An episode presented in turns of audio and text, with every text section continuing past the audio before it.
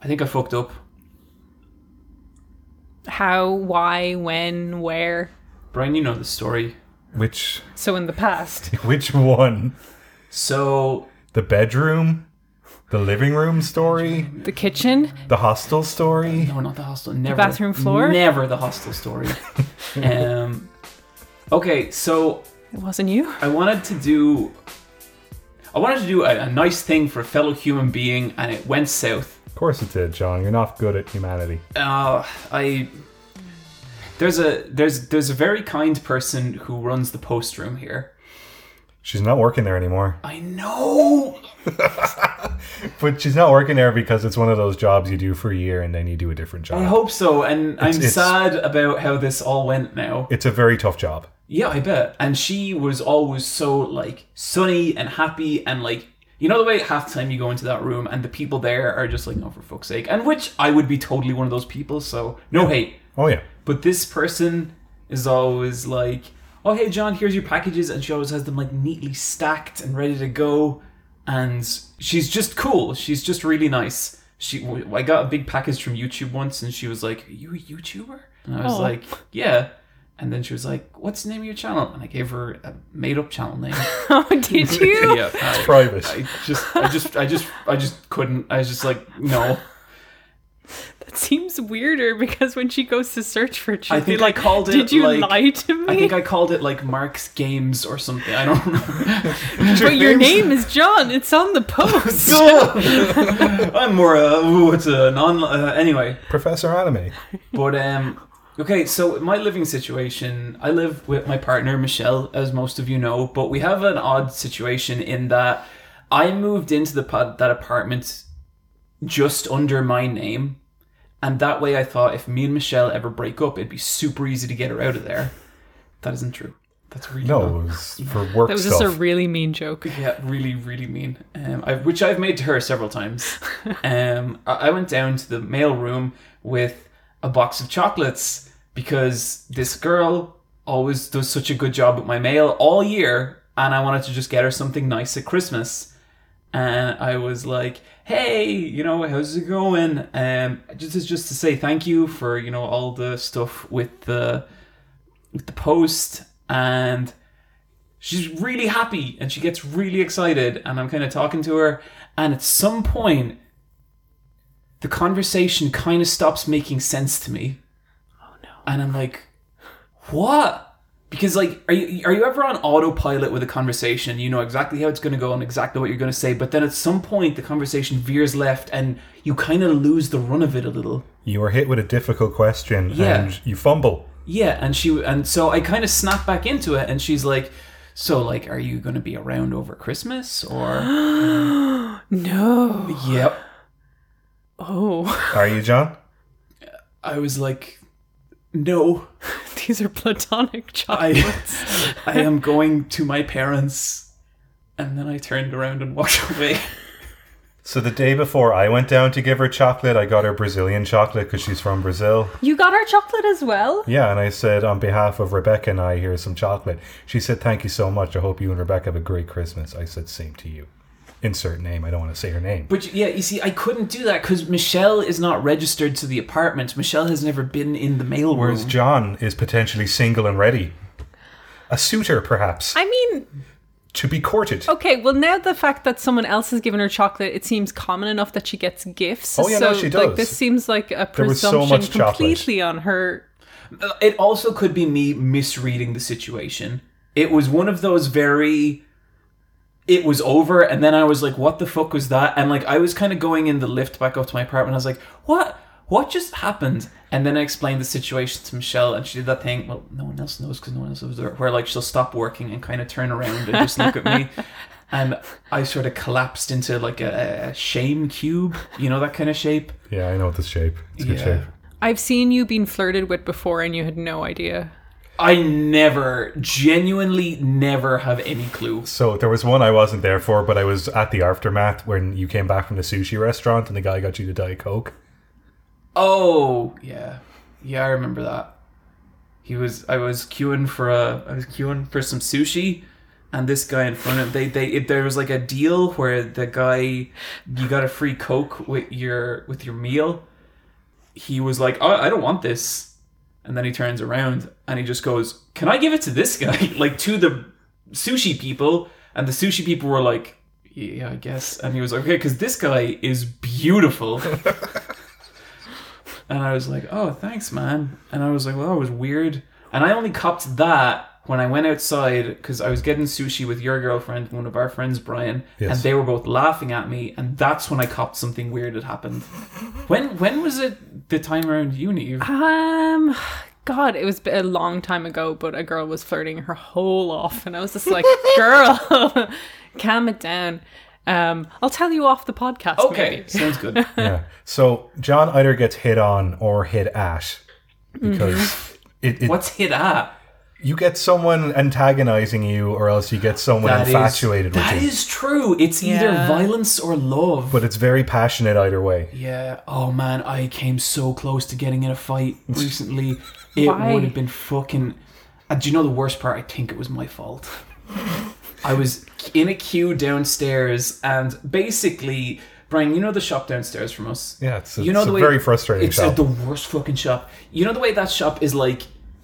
It goes in a U. Yes. Yeah, so you go down by the fridges. There was a person... There are arrows on the floor to tell you which way to walk. Yeah, there was a person queuing, but facing 180 degrees away from the counter in the other hallway. Yes. And this dude was fucking huge as well. He was a really big guy. And so I kind of looked at him, and he was looking at the fridge, picking out things. And I was like, okay, I'm pretty definite he's not queuing. And so I just walked past him, walked around, and then walked into the queue. And then I just hear, excuse me. And I turn around and I was like, there's no fucking way you were queuing. That's the worst queuing attempt ever. And he was like, no, the fuck. And I was like, there's no way you were queuing. And I was like, you were facing the opposite. You were looking at the fridge. You were picking things from the fridge. And it got so escalated so quickly, like to the point that I was like, I'm going to have to fight this large man in this shop, because in his defense, we were both being fucking idiots, because if I had any sense, who gives a shit? Like, it was a little bit ambiguous, who cares? But there was some fucking stupid thing in me where I was like, no, he fucked up. He queued wrong. And now we're going to kick the shit out of each other and destroy this shop. And then it pissed me off so much, because the guy in front of me in the queue turns around and he goes, I think he was queuing. And it was like, he might have been queuing, but he was doing it incorrectly. And it was just, like, we were both shouting. And I felt genuinely awful after it, because I felt like I should not be getting into these situations. This was foolish on my behalf. Do you think COVID has given everyone a shorter trigger or shorter fuse? Well, I know it has me!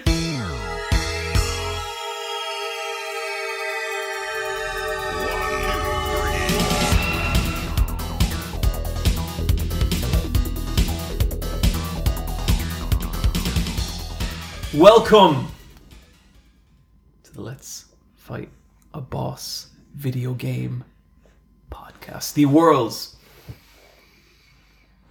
strongest video game podcast. I am sitting here with two of the greatest collectors of our age. To my left, his wall lined with silver and gold, master of diamonds. He's known as the Shimmer.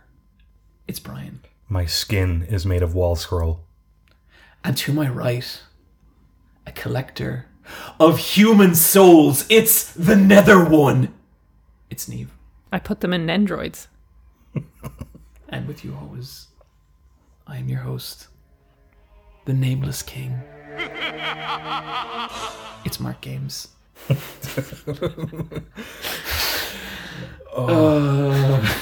Is Mark Games a real YouTube channel? Do you mind if I go for it? It has to be. Right? Yeah, okay, I bet he's like a video game reseller or something like that.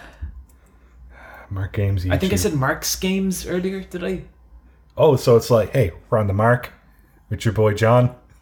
Hey, I'm Mark, and these are my games. He'd say stuff like that.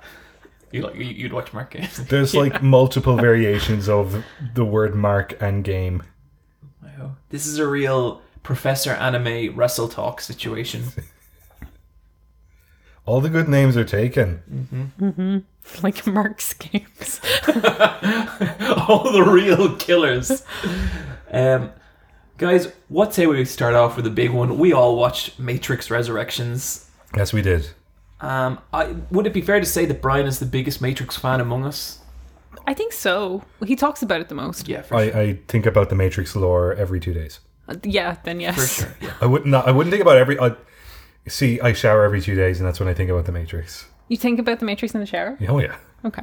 What do you think about in the shower, Niamh? Not the Matrix.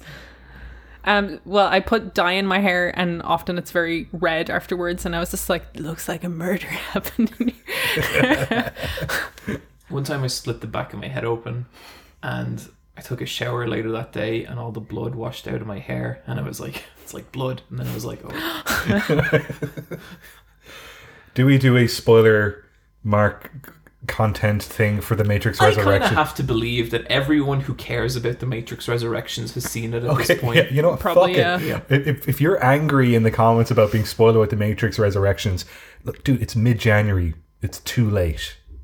The Matrix happened. I would also say this is a very difficult movie to meaningfully spoil. I completely understood it. I've watched this film 3 times. You've seen it 3 times? I love it. Okay. I think it's one of my favourite films ever made. And wow. Can I just say, I love Brian's love of this movie. That's so fun. So how do you feel about it? Well, we can get to that. Oh, okay.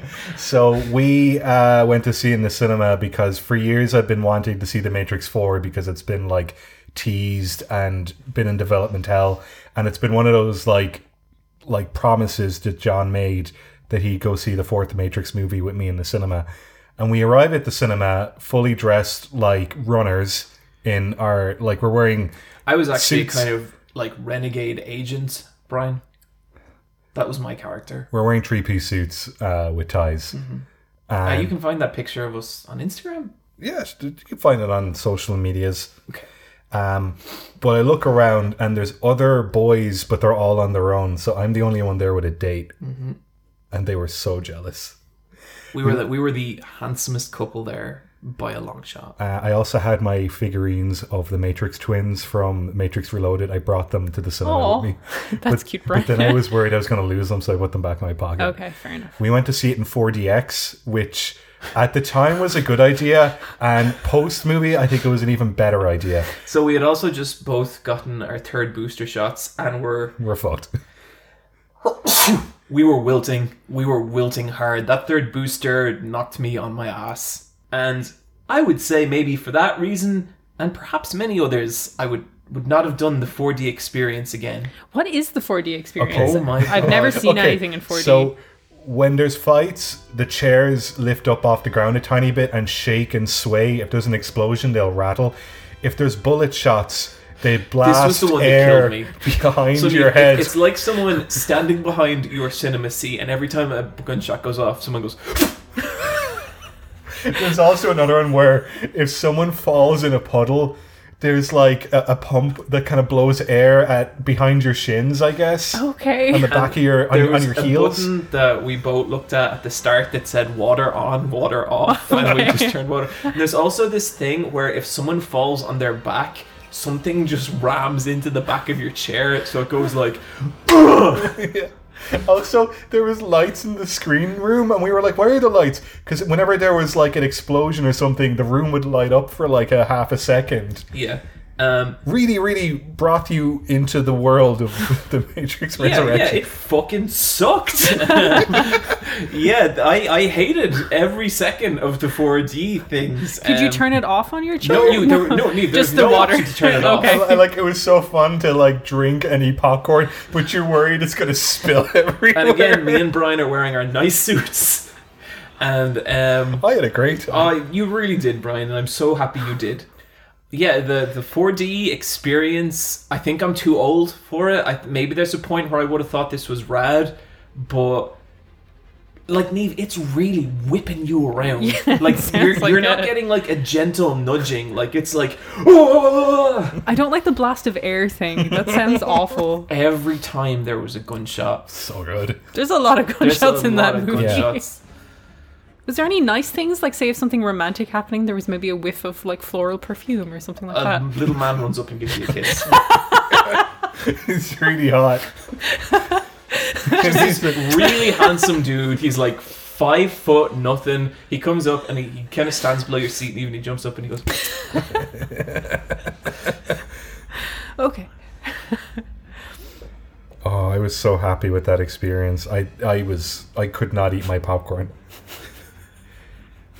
I really enjoyed this film and I loved it thematically. My one gripe with it is that as an action movie, it's fairly weak, but I thought as a sci-fi transcending romance experience, it ticked all the boxes. Yeah, I when I finished watching it, I was just like, well, that was like the most romantic thing I've seen in a very long time. They really love each other. They really love each other. And I thought that was a really nice way for that, like, for Matrix to kind of go. It reminded me a lot of the final Evangelion movie. It's kind of the same thing. Yeah, there's love wins. Both are very messy movies. Both are messy movies, and it feels like a creator trying to, like, wrangle this thing that has become such a cultural phenomenon and kind of bring it back to a personal story where it maybe began, you know, because this was their baby. Yeah, because it's just directed by Lana and not Lily. Because Lily has moved to, like, indie television, and Lana was the one who did it for the Hollywood Machine. And, like, she nearly did it in spite of the Hollywood Machine, though, didn't she? And, like, she was like, okay, if you guys are going to make shit out of this. And like, it's not performing well at the box office, but that's a good thing because that means there's no Matrix 5, and this is, like, it. This sure did not feel like a movie that was concerned with performing well at a box office. No. And, like, I thought that was, like, really ballsy of it because this, like, there's a bit in the... I guess just to start off with the conceit of this, it starts off with Neo... is now a game developer, and his The Matrix is a trilogy of games he created. Do you get it? And it's, like, super cruel to be, like, you know, trapped in this world where your reality is now a fiction and everyone is telling you it's a fiction. And, like, and they're just dangling the lie in front of him so that, like, he'll second guess it, but he's like, well, obviously I'm second guessing because I made this thing. No wonder it's in my mind. Mm-hmm. And I think there's, like, so many, like, just allusions to being a creative person and kind of, and just mental health stuff as well, because, like, he's having all these delusions or truths maybe, and the therapist is spending so much time being like, you're just a creative person. It is normal for you to feel this way. It's normal for you to feel, like, suicidal because you're so creative. Your artist pain. It's part of it. It's the package. Mm-hmm. As well, in the opening where they mirror the Trinity scene, but it's of the model, and it's like a shittier version of that opening where you could see the wireframe of, like, the bootleg Trinity running, and then you have, like, the agents stand in, and you have the new dude whose name is Yahya Abdul Mateen II. Cool name. And he's a cool fucking guy. He's playing a agent who self-actualizes as Morpheus and then joins the Resistance. Mm-hmm. And he's an interesting character, and the actor who plays him, he's played a bunch of different roles in which he plays reboots of characters that already exist. He was Dr. Manhattan in the 2019 Watchmen. Oh, he was fantastic in that. And he's also in the new Candyman as kind of like the martyr for the next Candyman. It's kind of interesting that he's played a bunch of roles where they're pre-established characters, but he's kind of giving them, like, a new license, I guess. Mm-hmm. Morpheus is my favorite character in The Matrix, so it was kind of a bummer not to see Lawrence Fishburne. Yeah, it totally was. Because, like, usually I'm not into, like, religious prophet characters at all in movies, but Morpheus is, like, that one exception. He folds his hands behind his back. Yeah, he's so cool. Way. And I just thought it was really fun that it's, like, an AI program that, like, takes over the mantle, but, like, even he knows it's a load of shit. And like there's bits where he's like, blah, blah, blah, blah, I'm Morpheus. Yeah. Just, oh God, that stuff is so fucking like, good. He's now code that Neo has created. So he's a little angry at Neo as well for creating him and having to self-actualize, which I thought was fun. And in my constant, like, this is like Evangelion, I was just like, new Morpheus is Kaoru. He's like self-love, like self-belief, something to pull you out of it kind of thing. Absolutely. I really liked that character, and I loved all the clothes in it, which was very good. It was nice to see Matrix fashion again. There was one bit where they all come out of the mirror just before they fight the Merovingian and the werewolves, and it's Bugs and her crew, and they all looked fucking brilliant. I really like Bugs. I thought she was a great new addition. What's up, Doc? She said that. She has a carrot on her t-shirt, scene, because she's... I do think it's funny that, like, because, like, all the characters in The Matrix are based on their, like, online handle. So, like, you if you were in The Matrix, you would be Super Eye Patch Wolf John. Like, you'd have to be referred to as that. But I just think it's, like, of course someone would have, like, Bugs Bunny as their online account. And so when she, like, enters the real world, she has to be called Bugs. I thought, like, for ages, I was just like, oh, like a bug in the system. And I was just like, no, it's literally the rabbit. It's Bugs Bunny. Oh, my God. Yeah, just the wild shit that happens kind of halfway through the movie. Because, like, it does borrow beat for beat with the original movie, but just kind of, like... repurposes or recontextualizes certain elements of it. But like the bit where Neo kind of wakes up in the real world again and they say, well, welcome to the real world, and it's been approximately 60 years and Zion has fallen and they've set up Io, and Niobe is there, played by Jada Pinkett, and I thought it was very good old people makeup. It was very good because she's meant to be playing like a 90-year-old woman and she has scars all over her face. I thought she looked great. I really like the community that she's made, that like there was civil war among the humans and a civil war among the machines, and that they've just kind of splintered off and made their own kind of city, and the whole kind of theme of like having choice one or choice two and rejecting both of them and making your third choice kind of fits in with that as well.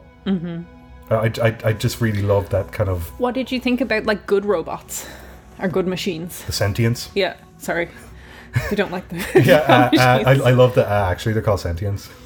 God, they were fucking brilliant. I really love the one that Sati kind of flies around when, like, so, like, Sati is an AI program that was born out of two programs, and she's supposed to be like the next Oracle, but not really.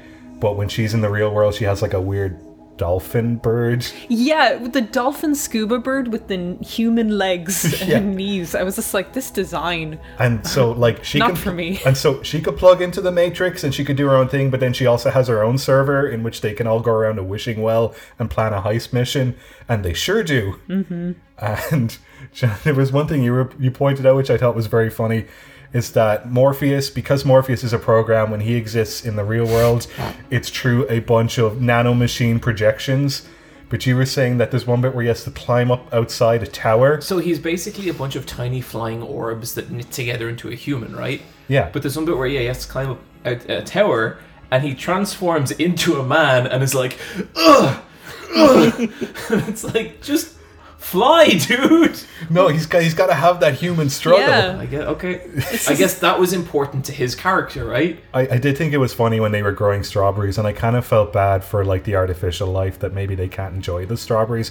But then, what is taste? But just brain cells firing. If they can see it, they can taste it. Yeah. Was that a line in the movie? Probably. Yeah. I really, really love the idea that Neo and Trinity are kind of two halves and make a whole. They're the two options making the third option again, and that their love for each other is an emotional love, but also the chemical element of it, of their dopamine, is so fucking strong that they need to be like on like you know how with like a remote you have the two batteries, but you have to face in opposite directions to have that like circuit like continuing, and so it has that whole thing where like it has this like unquantifying energy, but they need to have them near each other, but not too near. And I thought Carrie-Anne Moss was goddamn fantastic. She was very good. I thought she was brilliant. I thought she was so charismatic and charming, both when she's playing this like ambiguous Tiffany version of herself, and then when she kicks back into being Trinity, it's like, oh, she's totally got that, this whole different style of charisma. Like, she wasn't in the movie that much, but when she was there, I thought she totally, like, stole the show. I was so happy when she did her back heel kick. Yeah, the scorpion kick thing. That was so good. I thought it was, like, really funny that her husband was called Chad, and she had this, like, she was in this heteronormative, like, relationship, and it's kind of like, will she choose this kind of life with her Chad husband and her 2.5 children kind of thing, or will she go with, like, Neo? And it's kind of like... I really, really like the kids in it, and the kids are actually played... Brady, are you trying to bone my mom? So her kids are actually Carrie-Anne Moss's children, and her husband, Chad, is the director of the John Wick movies, who was Neo's stunt double. Wow. So, that's like, cool. That's why she's going out, or she's married to fake Neo. I would have raised this movie an entire star if she punched one of her kids. Because I feel like there was a moment where it narratively could have happened. Yeah, and it would have made sense, because at the end, when she's, like, punishing the new architect, she's just like, that's for using kids as well. So yeah, baiting me along with children. Yeah. She could have hit a kid. Yeah. I was disappointed by the action. Yeah. Like, there's fights, but they're not choreographed. And, like, the previous director of photography was Bill Pope, who also did, like, the Sam Raimi Spider-Man movies. And, like, early 2000s action movies are, like, that kind of cinematography. There was a lot of movies taking, like, a lot of influence from, like, kind of more modern, like, wire-fu movies. But then a lot of it took, like, a lot of... like cues from really old kung fu movies, and you'd have these big shots where, like, it'd be these large unbroken shots of two people doing things with their full body. Yeah. And, like, think of, like, the Merovingian fight from 2. Like, when I think of that fight, I think of Neo stepping across the tables, and you can see all the action, and it's so impressive and it's so cool. Yeah. This was shot like an Avengers movie, where all the fight scenes are up close, like, mid shots and up, and it's like, and then someone falls down, and then the next thing happens, and that kind of broke my heart, because I think that kung fu style of shot composition is so, to me, just, like, kind of critical to what The Matrix is. And when I realized I wasn't going to get it, I was like, oh no. No, it's not a very good kung fu movie. Yeah. I felt the same. I thought the action sequences were pretty poor, and it was when I found my mind wandering the most was when people were fighting rather than they just go on for way too long. The one where they're fighting the werewolves and Merovingian is just spouting stuff. That Merovingian fight to the first one. But I was trying to think, like, why, like, even this fight, like, they're in a very small contained space, so you don't even get those nice wide shots kind of thing. But also, like, there's a moment in it where the kind of the leader of that group is just like, oh, it's all about your fighting and not, like, enough about, like, talking. And I thought, like, maybe the movie was doing something with its fighting where it was kind of like, it's not the point, and thus it's kind of sucky, but then there's too much of it to make that a point kind of thing. Yeah. That's kind of like, it's kind of like what some people kind of read on No More Heroes is, like, there's points in towards the end of No More Heroes 1 and 2 where you're fighting for so long it gets really boring, and it's kind of like, well, that's the point, man. But it's like, okay, yes, but it's fucking boring. Yeah. I'm still have to watch it. I don't know. Like, I don't know. I can appreciate it and be frustrated. Because they do, like, they spend a lot of time, like, as, like, referencing, like, you know, bullet time was the kind of thing. Yeah. And even when they're pitching the new game, they're like, it's bullet time, I loved when they were brainstorming. And, like, I was like, yeah, ideas are the new sexy. Thanks. You're going to give us one? But, like, you know, they're talking about bullet time, and they're talking about how iconic and important it is. And then, like, the way they do bullet time in this, like, was terrible. I really didn't like the slow motion effects that they used in it. I thought it looked really cheap. The slow motion looked like weird internet buffer. Yeah.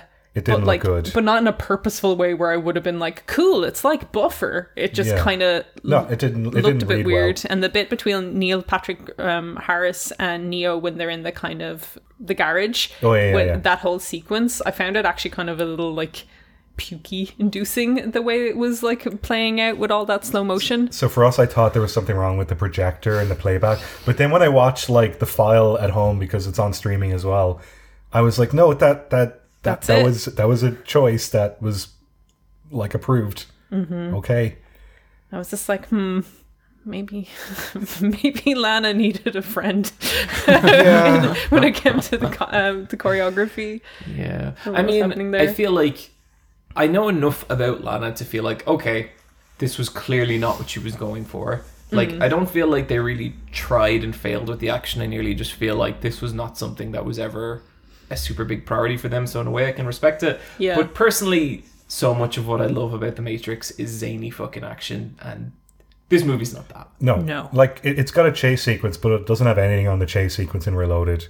Not yet. It's just Neo doing like four. In fairness, there is a bit where the zombie bunch of zombies dive bomb out of skyscrapers. That was cool. That was cool, and it was really shocking. Yeah, that gave me real. That was my first like, oh, this actually does feel like it has some of that old action DNA in it. I did like that the agent program is gone from the new Matrix, and that it's just whoever is a blue pill just gets hacked. Mm-hmm. I mean.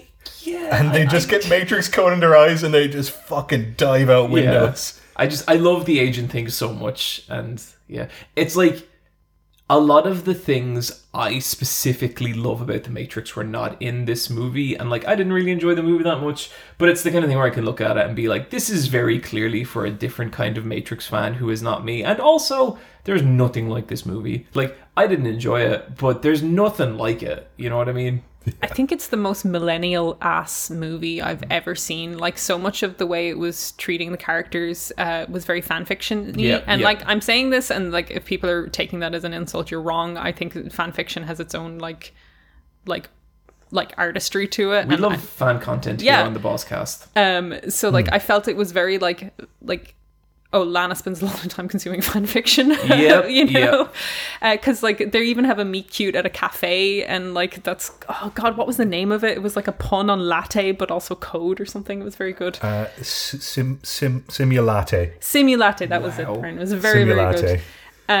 But I was like, I really felt, I was just like, if there's any millennial film in the world, it is absolutely this one, because it's speaking to everyone who's ever dissected and loved The Matrix, and it's kind of being like, yes, it is all these things, but it's also this extremely personal story. Yeah. That I'm bringing it back to as Lana Wachowski. In a way that like the third Matrix movie did not, and that's kind of interesting. And I watched that Sopranos movie, Saints of Newark. Yeah. And I really liked that a lot, but that was like a movie that was made specifically for me. It's like, I watched The Matrix, or I watched The Sopranos like 6 times, every little fucking thing. I was like, oh, okay. He just said he's not a varsity athlete. Yeah, you know, he said the line. Like, I popped hard for that. There's Gabagool in the background. Yeah. Yeah, no, I had a great time with this movie. I might watch it a 4th time. Good for you, Brian. Mm-hmm. I'm discovering new things. I watched the Evangelion movie 3 times. See, like, Matrix is my Evangelion. Sure. It's my piece of shit lore that I just hound on. I'm going to play Enter the Matrix later this year. Oh, sick. Really? Yeah. Could I watch you play a session of that? Sure. I'm so curious. It's not a very good game. That's perfect. Is Enter the Matrix better than Path of Neo? Path of Neo came after, right? Yeah, it did. And I think from what I remember of the reviews at the time, Path of Neo scored like maybe on average 15 points higher than Enter the Matrix. Now, I don't know. Mm-hmm. See, the thing with Enter the Matrix, it was rushed to meet a deadline because it had to come out June 2003 to coincide with the release of Matrix Reloaded, because it runs parallel to that film. Path of Neo was like 2005, I think, and it's one of the later era PS2 Xbox games. Mm-hmm. I've seen some reviews of it. I've got it over there on the bookshelf, and I should play it at some point.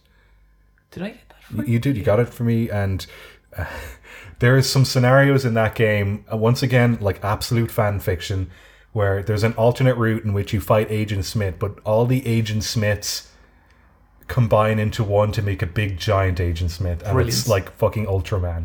Cool. The Matrix is fucking wild. Mm-hmm.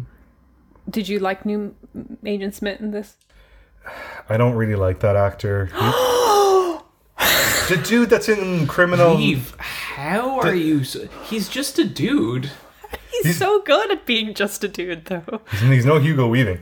Okay. I thought he was great. How do you not like him? He's brilliant. The one bit I did read. This is him. Hey, Neo. Niamh. Brava. Neo, the one bit I did like is when Neo's at work and Morpheus approaches him in the bathroom with a pill, and you're like, dude, that's not how you do it. And then the water sprinklers go off and there's a raid, and then he goes back out into the main room, and the dude who's like plugged in Agent Smith just kind of like realizes he's Agent Smith and he goes, Mr. Anderson! That was good. That was really funny. Yeah, that was brilliant. And then he picks up the Uzi and just starts shooting. I wasn't really sure what was happening at that point. So and I was just like, what the fuck? Yeah, you're a big fan, Niamh.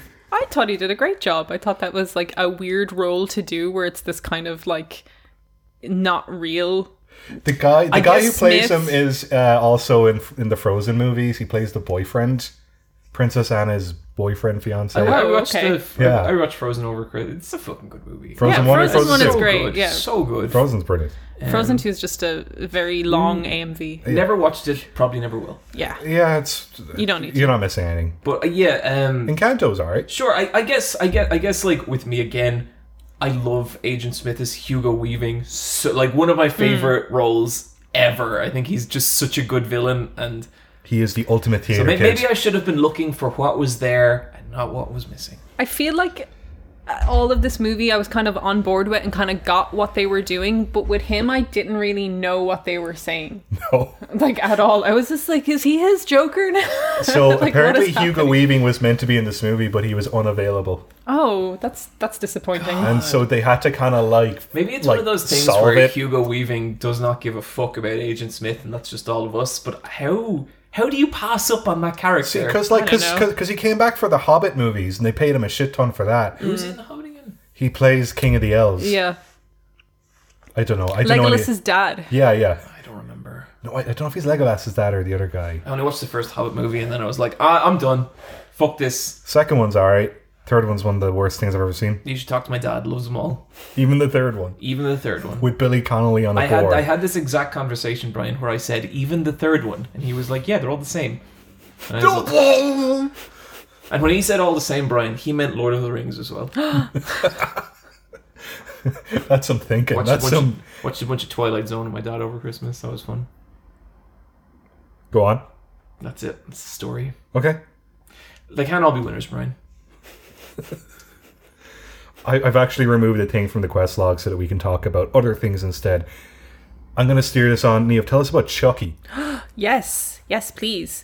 So like everything else is just absolute garbage compared to the Chucky TV show. Okay, so just so we can put that in context a bit, Niamh. Sistine Chapel, garbage. Mona Lisa, trash. This podcast, piss. That one piss. Fair enough. Yeah. It's all filth, and Chucky's the best of it. So the Chucky TV series, if you don't know about Chucky, it is based on the Child's Play movie property. Yeah, a cute little doll that's evil. Yeah. If you don't know about Chucky, you're way too young to be listening to this. And stop. I know. Yeah. So this is the TV series, and this is technically meant to be a sequel to Cult of Chucky, which is the 7th movie in the series of movies. I think you do not need to have seen any Chucky movies to be able to watch this and to have a fantastic time. I think it's a brilliant jumping off point because it works as a soft reboot. So saying that, if you don't know much about Chucky, Chucky is a possessed doll. He's possessed by the murderer Charles Lee Ray, who when he was shot to death in a toy store, did a voodoo incantation and put his soul inside a good guy doll called Chucky. And this is present day, the TV series, and a kid called Jake Wheeler, he's 14 years old, he is at a yard sale and he sees the Chucky doll and he buys it because he's making a really freakish sculpture made out of dolls' heads because he's a 14-year-old kid who's kind of a little edgy and that's his art project. I could have done that. Yep. Sid from Toy Story. Yeah, when I saw this kid, I was just like, "Oh, this guy would have liked nu metal in secondary school." Sid was so cool. Yeah, he was a cool dude. Such a fucking cool guy. So Jake lives alone with his dad. His mom died, and his dad hasn't been doing well. But his dad is also really cruel to Jake because Jake is gay, and his dad is just an awful homophobe. His dad kind of gay bashes him that night. Is really like aggressive to Jake, and somehow Jake's dad mysteriously dies. That's weird. They should have explained that. Maybe it was Chucky. No way. So Jake has to go live with his cousin Junior, And Junior's life is the exact opposite of Jake's. He has a beautiful giant house that he lives in. He's like a girlfriend who really loves him. His parents seem really involved in his life. Is he kind of like the same age? Yeah, they're all 14. He's in his year. He's an athlete. He's just like, he is on top of life. So Jake is now moved in with Junior, and they're going to the same school. Junior's girlfriend, Lexi, bullies Jake mercilessly because Jake is a bit of a freak. And they also have another friend called Devin, who is a true crime podcast. A whole pile of weird murders start happening in the town. And Jake starts falling under suspicion because he's the weird kid. And, you know, people are like, a lot of these murders are happening around Jake specifically. Lexi bullies Jake so mercilessly, and she pulls off a stunt that to bully him that was so cruel. I was shocked. I was like, I gag. What kind of bullying are we talking? A lot of it is name calling, a lot of it is just like pretending to be his friend and then turning around. But this one was like, I'm not even going to give it away, but like, she does an act in front of a whole pile of other kids that have them basically just laughing at a horrible tragedy in Jake's life. And Jake is like on the edge, and he's like, and Chucky's there all the time being like, you know, Jake, maybe you could kill Lexi. Chucky, no. And this is the best Chucky has ever looked. They credit no less than 7 puppeteers on this. Wow. And like, the Chucky doll in this looks great. There was a problem with the last reboot attempt with Aubrey Plaza where they try and make... Mark Hamill's Chucky. Yeah. And it doesn't have a good face. It looks like shit, and they're trying to imagine it as a home kind of like a home system. Yeah, like Amazon Echo or whatever you want to call it. And it's just like, who would have this ugly doll in their house with this? So the Chucky conceit in this is that it's just a collectible from the 80s that existed, and people buy these good guy dolls as collectibles. So Jake starts to realize that Chucky's alive. Chucky's trying to goad him into murder and nearly gets it until Chucky starts picking on everyone else, and Jake is a good guy and is realizing... Chucky's full of shit, and he's trying to make me hurt people. So it basically becomes a teen team up against Chucky. None of the adults believe that Chucky's real, so it's these 3 to 4 kids that kind of find out Chucky's alive in different situations and bind together, and their job is to like take out Chucky. They have hilarious physical fights with this puppet. There's a bit where like they're having like, you know, one of those dance parties where you wear headphones.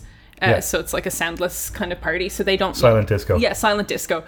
And the house is on fire, and Chucky is literally like trying to murder the shit out of Lexi, and she's throwing him around a flaming room. And when anyone throws a puppet, it's just like comedy genius to me. And you see his little legs, and he's like... He is just like scrabbling around the floor and stuff. And Chucky's murders in this, they are brutal. Like, they are vicious and cruel. Like, there is just like some of them where you're like, oh, Chucky, no. So you're kind of rooting for Jake, for this kid to kind of beat Chucky, but you're also kind of rooting for Chucky because he's like this little chaos doll. I saw a clip of this that made me really want to watch it. And it was like, I think the context here was Jake explaining to Chucky that he's gay, and Chucky being like, "That's cool," and Jake's like, "Really?" And he just has a really good line where he's like, "I'm not a monster, Jake." Yeah, Chucky's like, "My kid's non-binary." Yeah, and there is a movie where Chucky's Seed of Chucky. Yeah, yeah. Is Chucky's partner his bride in this? Yeah, so this is what I'm getting at. If this show was just these kids teaming up to go against the big bad, it would have been great. Like, it would have been just great on its own. But halfway through this series, all the Chucky lore just comes flooding in. Oh my god. Like, just absolutely. And not in a way that completely, like, derails the story or makes, like, the people who are there lost. I think it's a really good way to do a reboot, to get people who are invested in the series, who this stuff means shit to them, and make it matter, but also people who are the teens in this situation come into the series and be reintroduced to it. So they use a lot of expositional, dialogue. They use a lot of flashbacks. They do a lot of like clips from the movie, but also like they filmed new stuff for it to kind of explain all this lore. So like, you don't need to have seen much of Chucky to get into this at all, but if you have, it all just comes flooding in such a fantastic way. and then gets completely gender fucked in an interesting way. So you have Tiffany, which is the bride of Chucky, Chucky's girlfriend. Is she voiced by Jennifer Tilly? Yes. Whoa. Jennifer Tilly exists as an actress in the world of Chucky. Oh, she's awesome. Brilliant. I love her. And she's Tiffany's favourite actress. So Tiffany possesses the body of Jennifer Tilly. So later on, Jennifer Tilly... I'm watching this. So she shows up to a funeral and like the boy Junior is just like, I know you. And like she's like, you're a little young for Bound, aren't you? It's just so good. That's their first movie. And Jennifer Tilly is just amazing in it, but it's like if you love her it's great, but if you don't you will learn to. Like my girlfriend doesn't know much about Chucky and she was just like, I love this woman, and it's just so brilliant.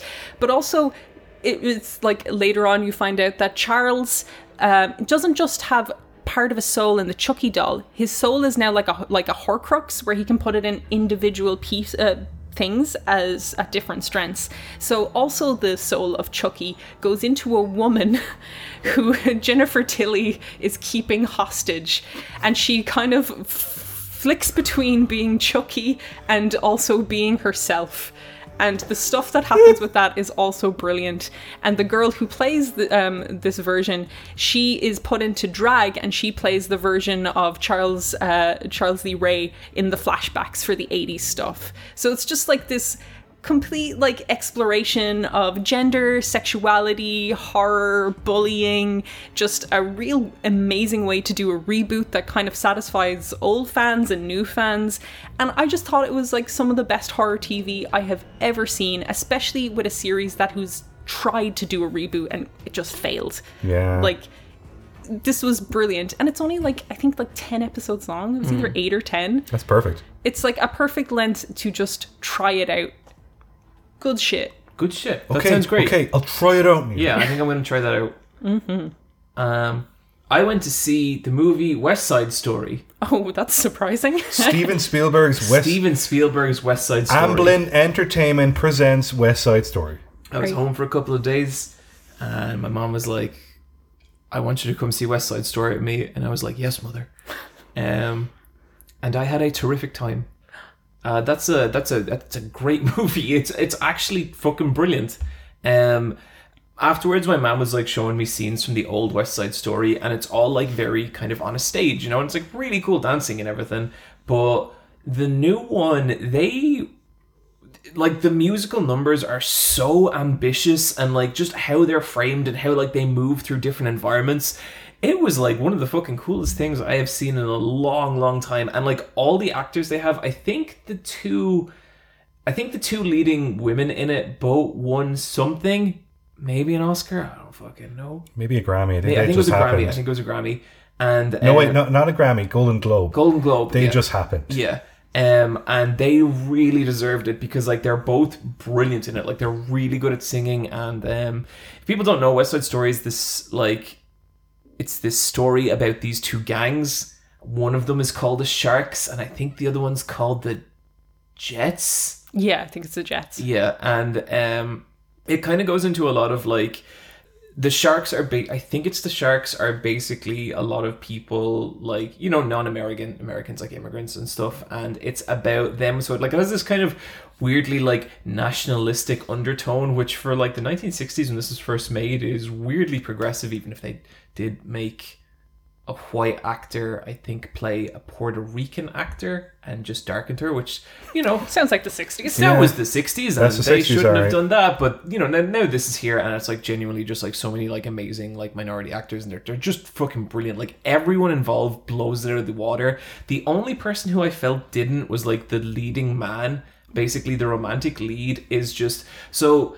There's so many fucking hot people in this movie, and like one of them is the leader of the Sharks. He's like a boxer and he just has so much charisma, like whether he's dancing or singing or just doing whatever, he's amazing.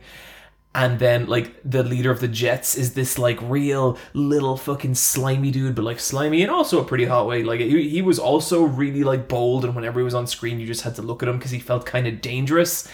And then the leading dude is just this carton of milk with a floppy hairstyle. Isn't this like Egbert from Baby Driver guy? Yeah. Let me find out. Ansel Egbert from Baby Driver. I have not watched this film. I really want to. I am not a fan of him as an actor or singer. Tony. Mm-hmm. Neither was Mother Walsh. We were both like, yeah, he sucked. But other than that, it's good. And like, I was not expecting this. That movie is kind of brutal. I did not know the story to West Side Story. It's Romeo and Juliet. Yeah. And at one point, things feel like they're about to get really violent, but I expected a kind of like, why would we dance? Or why would we fight when we can sing? Like, and it doesn't go, and like, people get stabbed and shot, and I was like, I think I'm confusing this movie with Grease. But I genuinely had a fantastic time. I feel like I'm not really experienced enough in musicals to really say anything meaningful about it beyond just... I had a really good time with this. My mum brought me to see Cats before, and I think I came around on Cats in a really weird way. Like, what a nightmare of a movie. But this wasn't like that at all. I was genuinely, like, invested the entire time. Every song was, like, a banger. Like, there were such good musical numbers in this, and it was really interesting. They didn't shy away from the race stuff. It was a musical with grit, which I've never seen in my life, and I just thought it was really cool. That's exciting. I can't wait to see it. I like West Side Story. West Side Story is awesome, turns out. They have the I Feel Pretty song, don't they? They do, and they have the I Want to Be in America song. That's where they're from. I love to be, or I don't know what it was. It's weird, like, watching something like that when you've grown up watching The Simpsons, where you're like, now I know the context. I know, yeah. She started singing I Feel Pretty, and my first thought was like, I guess this song had to come from somewhere. Yeah. Did you guys not do, like, musicals in school and stuff? Yeah, we went to boys' schools. Oh, okay. We had to do like Rodal plays. That was about it. Oh, I did West Side Story and Guys and Doll, and like in rural Ireland in a Catholic school. Oh, we did one called. That's a cool nun. Yeah, we did. They got in the cool nun. Yeah. She was imported. Yeah, they flew her in. We did a play about like an English-Spanish army invading a bunch of Aztecs. And, like, slaughtering them. What the fuck? Yeah. Great. And the film's climax ends when basically the Aztec god... I think the school might have put him in, like, dark makeup. Oh, no. I know, yeah. They painted a boy. I think they... No, actually, maybe they didn't. I can't remember. But, yeah, the whole climax is that the Aztecs all think that their king is God... And so the Spanish roll up and just blow the fuck out of everyone. And they're like, okay, cool. Let's see your god survive this. And they shoot him in the head. And then the god doesn't survive. And then someone's like, damn you. And that's the end of the play. It's called like The Golden Sun. No, that was the Game Boy Advance. I don't remember what it's called, but it was like pretty grim. Sounds it, yeah. Yeah, I got to be the bad guy in it. Oh, well, that's fun. That was really fun. I had to be a doll and not a guy. That sucked. Fuck that, Niamh. I know. Yeah, I'm sorry. Not fair. Mm-hmm. It's not fair. It's not fair. Oh. So, John, you got one more thing to talk about. Okay. Because time. Okay. But take all the time you want to talk about. I read all of Berserk. Whoa. Hell yeah. Yep. All 364 chapters. Technically, like 372 chapters. I would say it took me between 50 and 70 hours. I did it in the last week. How are you feeling emotionally? Oh, shredded to pieces. Yeah, because like you are not getting closure from that. So it was announced that Kentaro Miura was dead, and there was a chapter out that I hadn't read, and so I read it. Several weeks later, another chapter came out. The final chapter. And this one wasn't complete. As far as I can tell from the writing on it, this one wasn't completely done by him, but it was his manuscript and finished by his, like, team. So I was like, okay, I am not reading this final chapter until I read all of Berserk again. So that's what I wanted to do. And my memory isn't the best. I am not the best at remembering details and stuff, and I found it a lot of the time when I was reading the newer chapters of Berserk, and at this point, you know, I've been reading Berserk for, like, I'd say going on 10 years, like, pretty much since those movies came out in English. So new chapters would come out, and I'd read it, and I'd be like, is this... who's this person and what, you know, and like I'd still get the major beats, but I was having trouble with stuff like that because I read it spaced out so long, like over such a long period. And so this was such a different experience because it was like I was reading like 60 to 70 chapters a day, you know, and you're deep in that world, so deep in that world. And it was weird because like that's kind of how it felt. It really felt like I'd read a couple of chapters, I'd get into it, and I was just there.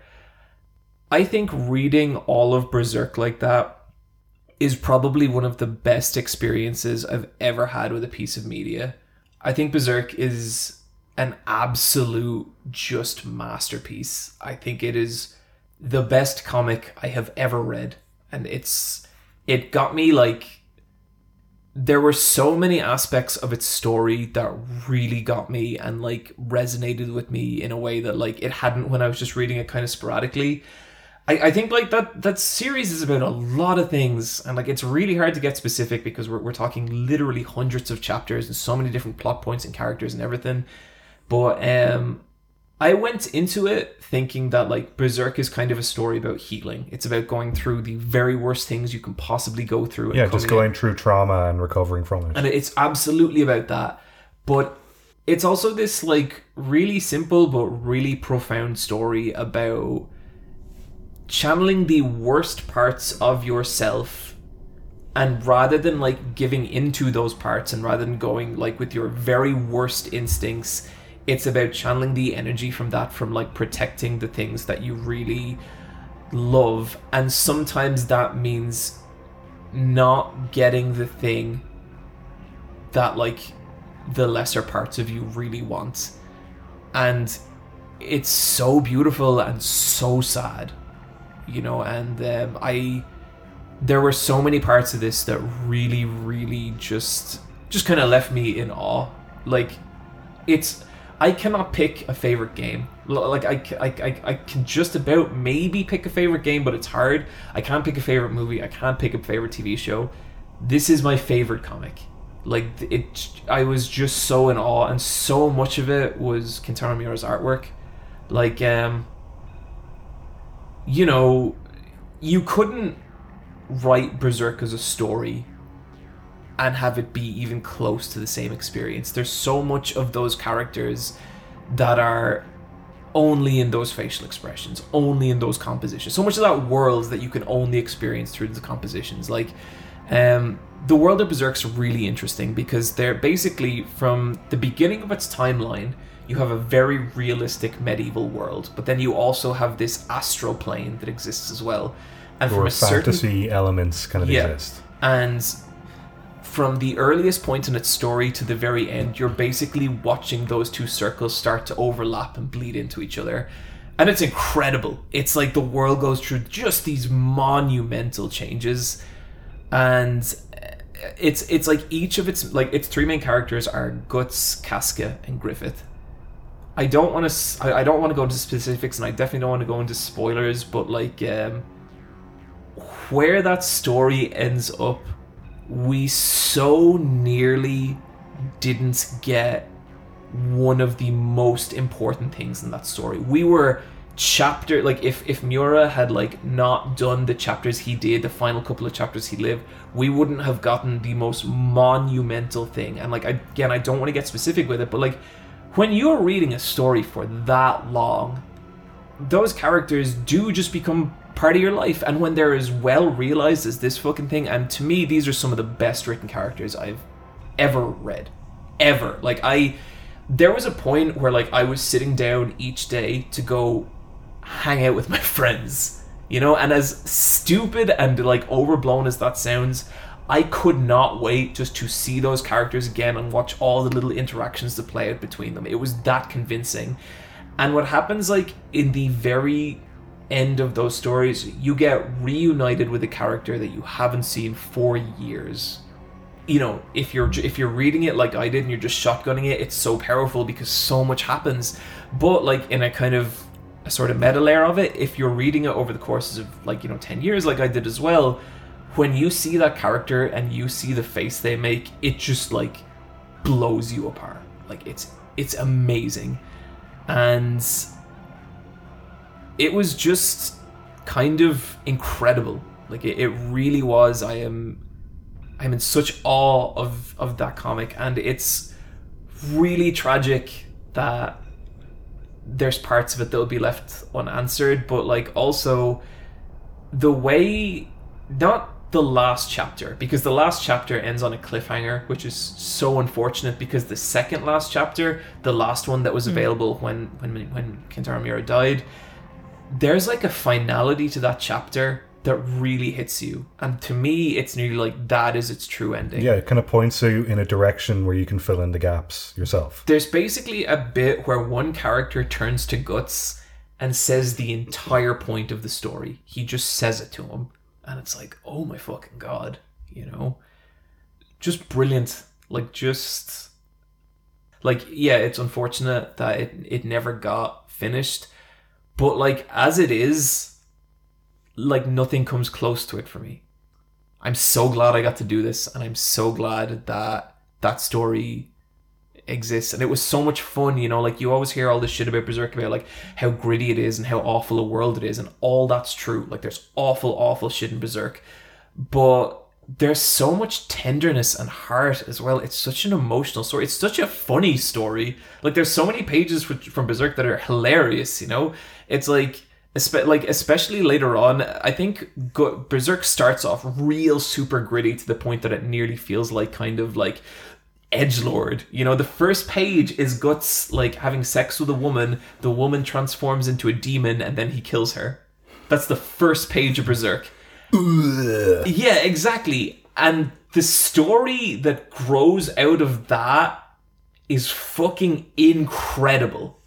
And I know some people are kind of put off starting Berserk now because it will never end, but like in its incomplete state, for me, nothing touches this. And yeah, I guess it doesn't have a bad ending, that's the thing. Yeah.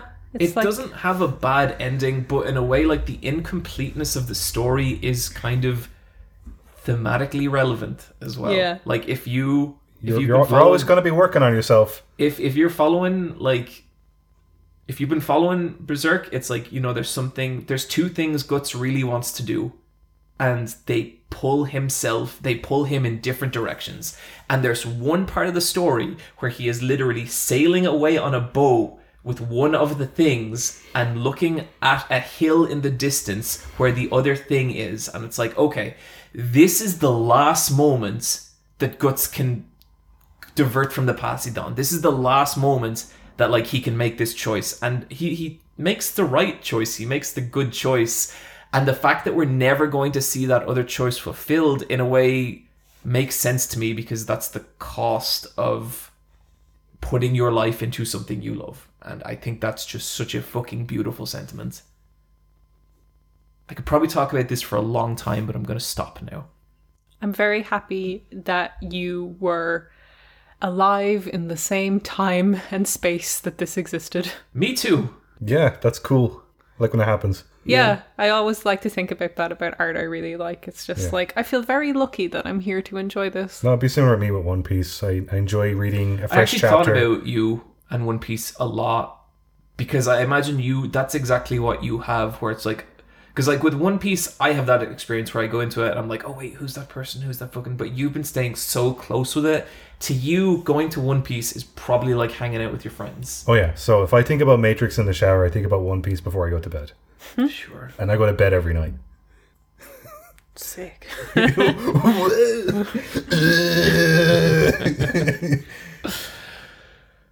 Oh. So yeah. Strategy talk.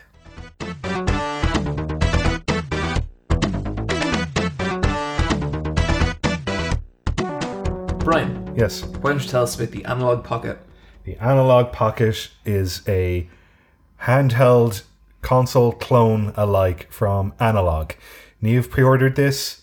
I did. In a flurry of excitement, then realized, wait, I don't like Game Boys. I do this all the time. I always like pre-order hardware because I think the sales pitch gets me, and then afterwards I'm like, wait a second, I don't own Game Boy games. But she knows a very special boy that does. Yeah. Sorry, what is the Analog Pocket? I'll get to that. Okay, sorry. Niamh held on to the pre-order. It arrived at her home eventually. Oh my God. Yeah. What the fuck were they doing? I know. It was like delayed for like a year over? Yeah, it was delayed over a year. And then the customs bomb came along. I know. We settled that shit. And then there was still like 48 hours where it was like, well, I guess it was kind of missing. And I was just like, where the fuck is this? I was really sweating. I guess it was the week before Christmas. You know how it is. It is a handheld system that plays Game Boy games. It plays Game Boy Color, and Game Boy Advance. It is different to other clone consoles like the Retron, for example, where that uses a different type of architecture where it's emulating or doing like a flash dump of it. This is hardware more or less one for one with the Game Boy, where it's a different console that happens to play Nintendo products, Nintendo software. There's adapters for it. There's only one out at the moment for the Game Gear, which I'm not particularly interested, but there will be an adapter for the Neo Geo Pocket, which I will absolutely get. There's also an optional dock where you can plug it in, feed it through HDMI up onto your TV or monitor or whatever, and you can sync it with Bluetooth controllers. At the moment, I think it's only like the DualShock 4. The 8-bit DOE controllers don't work with it, but it's constantly being updated via patch. I think I'm on the third patch, and they've just added in save states because it can take a micro SD card. And it can do screenshots, can't it? Not just yet. That's the next update. The next update is that you'll be able to use the Game Boy camera and save your screenshots as PNGs on your SD card, which would be super handy. The screen on this is absolutely fantastic, and it is a solid piece of kit. It doesn't feel cheap. It is very well refined. I'm delighted with it. It's much bigger than you would think it is. It's like the size of an original Game Boy. Yeah. Oh. And it's got a bit of weight to it. I like that with handheld sometimes. Yeah. It has shoulder buttons on the back. It's kind of got a recess at the back so that it is kind of shaped like... It's got the girth of the Game Boy, but only in the lower half, and then the upper half has kind of the cartridge slot. It does play bootleg Game Boy games, which I thought was interesting because a lot of these clone consoles don't play unofficial carts or like bootleg copies of existing games. But this does it. But the way the system is built is that like it doesn't even allow like a millimeter of space. So sometimes these clone cartridges, they're a tiny bit too thick, and it already left a mark on the back of my Analog. Oh. And it's only a tiny mark, but it's like, But then like it also, like I got the Niamh also got the plastic case, but the plastic case isn't a carry case, it's more for a display. It's a display case. Yeah. So that shows you my intention for it. Yeah. But I've got it, and I had a look at it, and then I put it back in the box. Maybe someday. But yeah, no, so far I'm really, really enjoying it. I've played a variety of different Game Boy games, including some of my funnier shaped ones. I have some of my Rumble based Game Boy Advance games, and they all work. I have a Tamagotchi Game Boy game that worked fine. For the most part, yeah, it picks up everything. But the one game I decided to kind of sit down and play properly was Kid Dracula, which is a platformer made by Konami. And Kid Dracula is... the son of Dracula. Or is he? So in America, or sorry, not America, Japan, I think he's called Dracula-kun, which is like young Dracula or like child Dracula. But I don't know if he's Dracula's son or if it's a prequel where it's just Dracula as a kid. Oh. But it's a platformer that's sort of similar to the Mega Man games on the Game Boy. So I feel like there's a certain tier of Game Boy game, and I'd put like Kirby's Dream Land and like Donkey Kong Country for the Game Boy. And yeah, because most Game Boy games are terrible. Yeah, there's just such a gulf in quality between these games and everything else on the Game Boy. Yeah. This is one of those games to me. Oh, yeah, yeah. No, Kid Dracula is a very well-aged Game Boy game where it's pushing the hardware to the limit. It has like big chunky sprites. Yeah, it has genuinely good music, and it's got so much going on that the game is kind of like shitting itself. So it was nice to play it on the Analog where there was less chug on it, which was great. The visuals for this game are super cool. You know that YouTube channel, Worthy Kids, that animator? Yes. He does like lots of... John, you do. Oh, do I? You do. Yeah. he does lots of cute spooky drawings and stuff like that, and cute animations, and he does like fake stop motion using Did you ever see the short where Palpatine is like thrown down the chute? I don't think so. Okay. Or the one where there's like a bunch of clowns that run a burger van. And there's one this where it's, like this sounds fantastic. Yeah.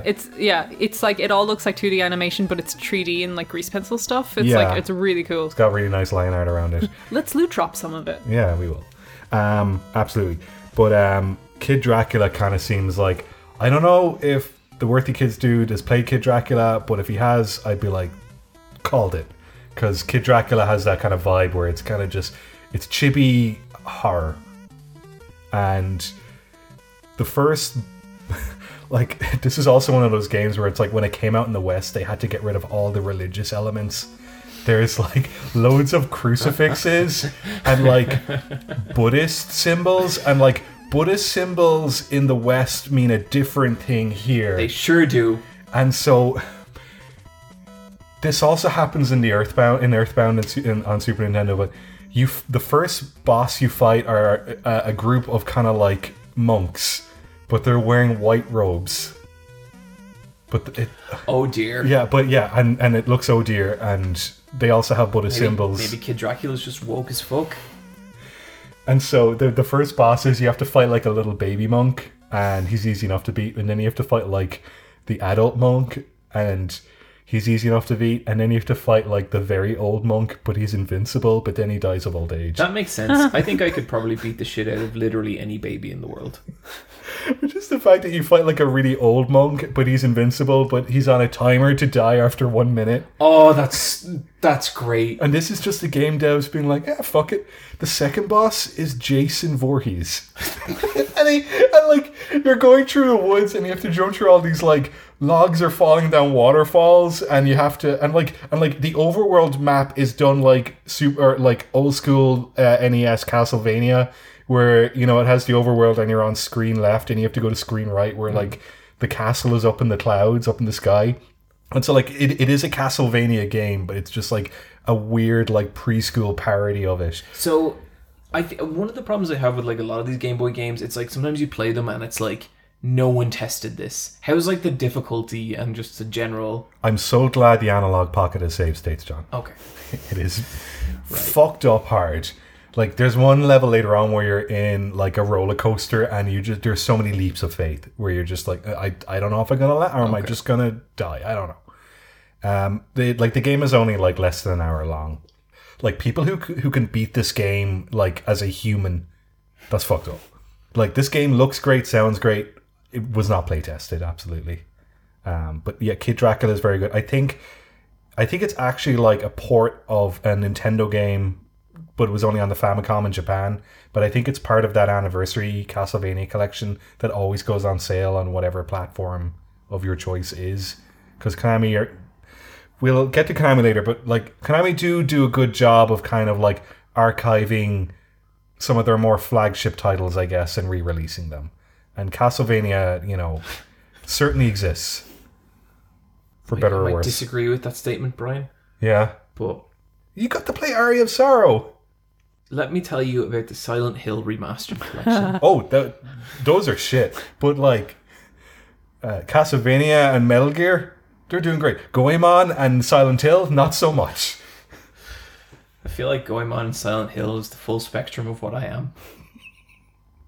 Brian, that sounds great. It's very good.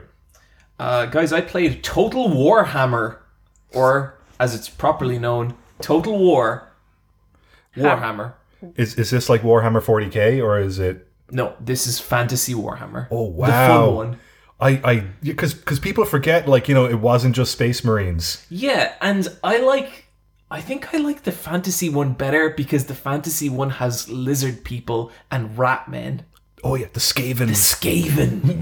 Whoa. So I used to be super into Warhammer because I like the model making aspect of it, but gets too fucking weird. Were you ever into Warhammer, Niamh? I painted some, but I never knew anything about it. Yeah, like there's so much fun to make. I used to love making orcs because they were so customizable. Yeah, and like some of those sculpts are just awesome. Mm-hmm. They are brilliant. Yeah. What made you decide to play this? Is this the one that came out in 2016? It's Total War Warhammer 2, so it might be a little later than that. Yes. I don't know.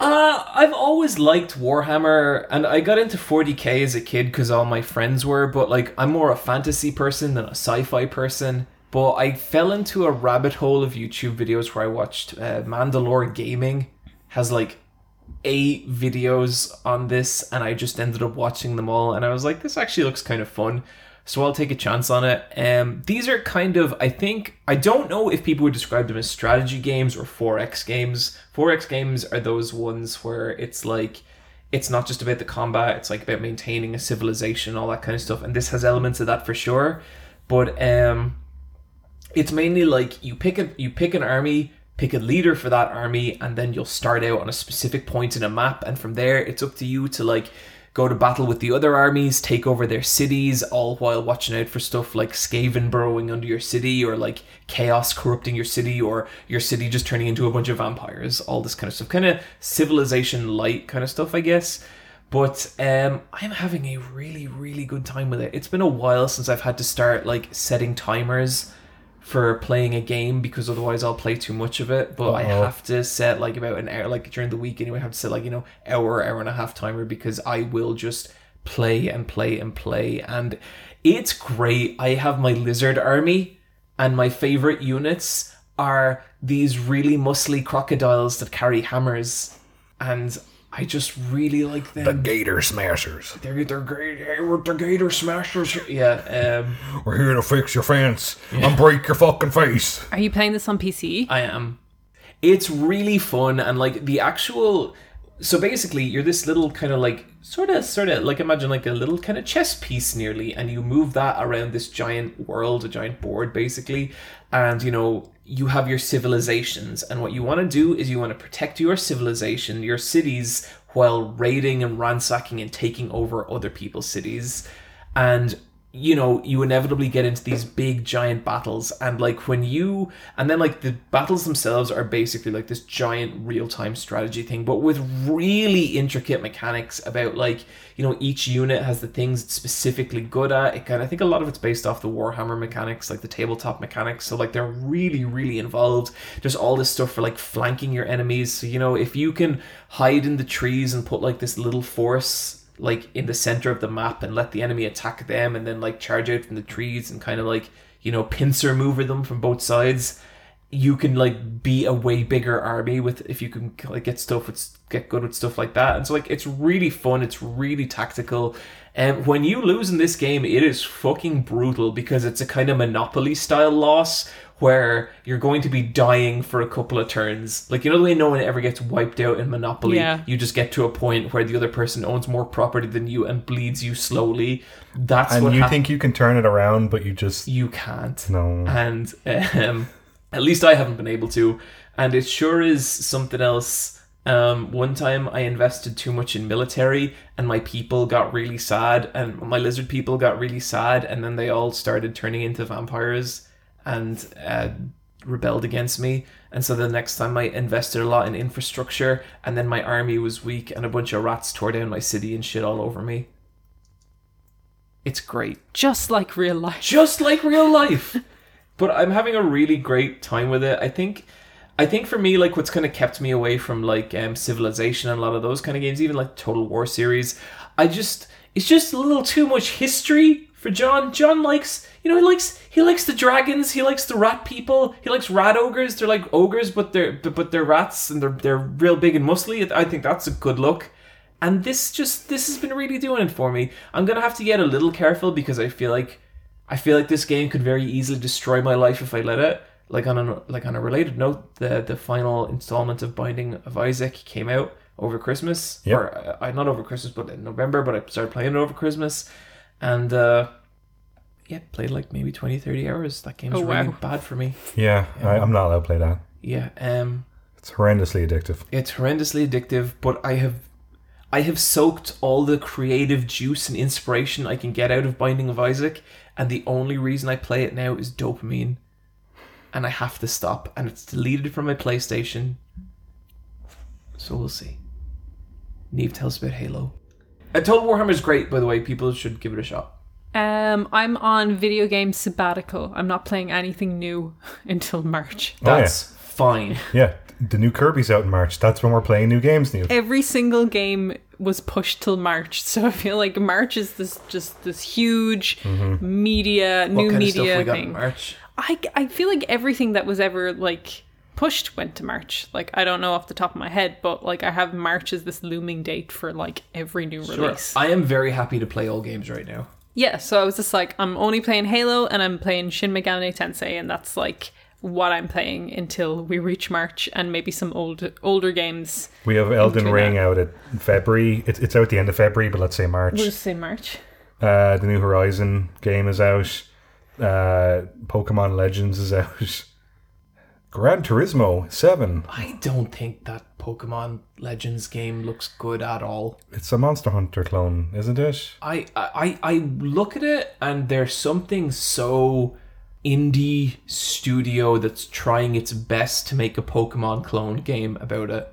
I think it looks bad, but I don't think. I guess people don't care because they just want open world Pokemon. I'm like, sure, but just, you know, I don't know. Have a great time, everyone. So I've been playing a lot of the Halo multiplayer over the campaign. I think the campaign story's like a bit blah. Yeah, I'm a bit disappointed. I gotta say, I feel like there was a lot of concessions made in getting this game finished and made, and also trying to soft reboot it and to also try and wrap up the story. And it kind of just, it has been fizzling. I'm not even finished it, but it's like been fizzled out for me for a very long time. The fact that you haven't finished it over Christmas kind of tells me everything I need to know about your feelings on that. So I've been playing a lot of the multiplayer. I love the Christmas event. It was like 10 levels. It was free. You got a lovely skin, like nearly right out the gate. I liked that everyone was wearing their Christmas skins, but once Christmas ended, that period, everyone took them off. And there's this thing in Halo that if you like do fashion Halo, the other players will fucking hate you. So there's these other type of players who've bought the premium battle pass, and they get the scout helmet and the like the scarf armor piece and the bullet like details, and they wear those, and they wear the green and the black skins, and they are there for serious business. And if they see you wearing cat ears, they will teabag you. Gotta fall in line. And I think that's so fucking boring, because like it's Halo, you're playing with dolls, like they are just army dolls that you're throwing at each other. This is fucking real. And they're like, this is my like tactical like Halo man, and it's like, oh. No, if Halo actually happened, like they die. There's a man singing in that menu, in that start menu, and it's just like. It's like that Halo 3 diorama that everyone's like, wow, it's so beautiful, it's like real war, and it's like, shut up, it's like a McFarlane diorama, it sucks. There's something a little bit like that in some fighting games where there's a minority of really dickish players who are like, if you're not playing top tier, what are you doing? Like, if you're not picking top tier characters, what are you doing? And my answer is that when I beat someone as Q from Third Strike, I get literal euphoria coursing through my veins, as I'm sure Niamh does when she kills someone in cat ears in Halo. Yeah, absolutely. And it's just like, my response to that is get out a quick play. If you want to play like super serious all the time, and you want to be like, and that is the type of Halo you're playing, to the point that you get pissed off at someone wearing cat ears, go into ranked and just stay there. Yeah, join some dickhead clan. Yeah. So I bought the cat ears because of course I did. My Spartan looks beautiful, and I'm wearing the skin that looks like the Gundam RX like colors. Sick. Yeah. So like, and I have a little teddy bear that I keep on my armor, so I look super cute. But people get super pissed, and there's memes all over the, like the Reddit like boards about how much they hate the cat ears, which I just think is like people allergic to looking good and fun. Well, I don't know. Something that speaks very directly to these fucking gamer girls are taking up all the subscriptions on Twitch. Yeah, that kind of stuff. And it's just like, guys, calm down. It's just Halo. I'm loving the multiplayer. The more I've learned the maps, the more fun I'm having with it. Like, I've nearly maxed out my progression. I'm on like 85 of 100. So I kind of don't know what I'll have to do then when that's finished. I will say that the kind of challenge system, I'm still finding kind of crappy. I've been playing a lot of Halo, and every week you have multiple challenges that you need to clear, and then you'll get a special challenge that you'll unlock something special. Like usually it's a visor color or like a sticker or something kind of crappy and useless. I have still yet to get one of those because the challenges are so hard to clear, despite aiming to clear them and playing a lot of this game. They're just hard to do unless you are really investing a lot of time into it. But overall, like, Halo still a lot of fun, like really like Oddball still, and just looking forward to seeing what they do with it more. With Shin Megami Tensei, my plan of putting everything into luck has backfired completely. No one can hit me. Every time they hit me, they miss.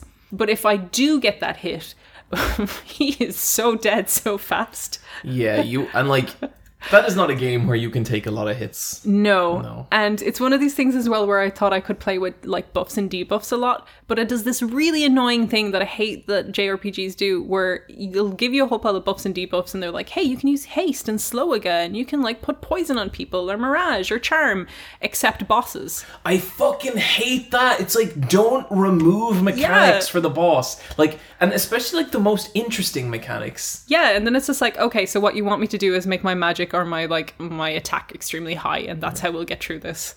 Okay. I still think that game's really cool. I'm loving it. Yeah. I'm like having such a good time. I'm like, I feel like I'm not playing it optimally because I don't really know these characters or like how the fusion works, and I'm kind of learning through doing. I think there's like a layer with that game where if you're going to commit to it, you are watching YouTube videos about very specific mechanics, because I think there's a lot of stuff it really glosses over. But yeah, I find myself fonder and fonder of that game. Like, and I haven't even played that much of it. Like, I've played like, 10, 15 hours or whatever. But like, the more I think about it, the more I'm like, there is something cool there.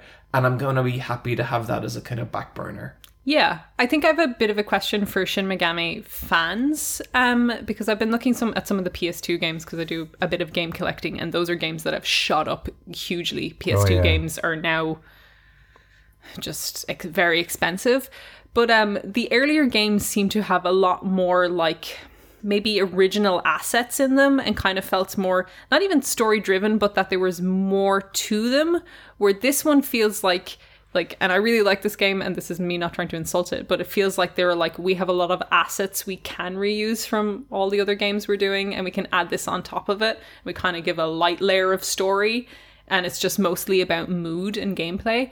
Have they always been like that, is my question? Or was there more narrative to these games, and they've kind of just peeled that aspect off and made this more gameplay focus as a series? I can, like, from what I played as Shin Megami Tensei 3, which was only a couple of hours, it had a little more narrative in that, like, I was walking to places and talking to characters that were central to the story, as opposed to, like, giving me kind of side quests or whatever.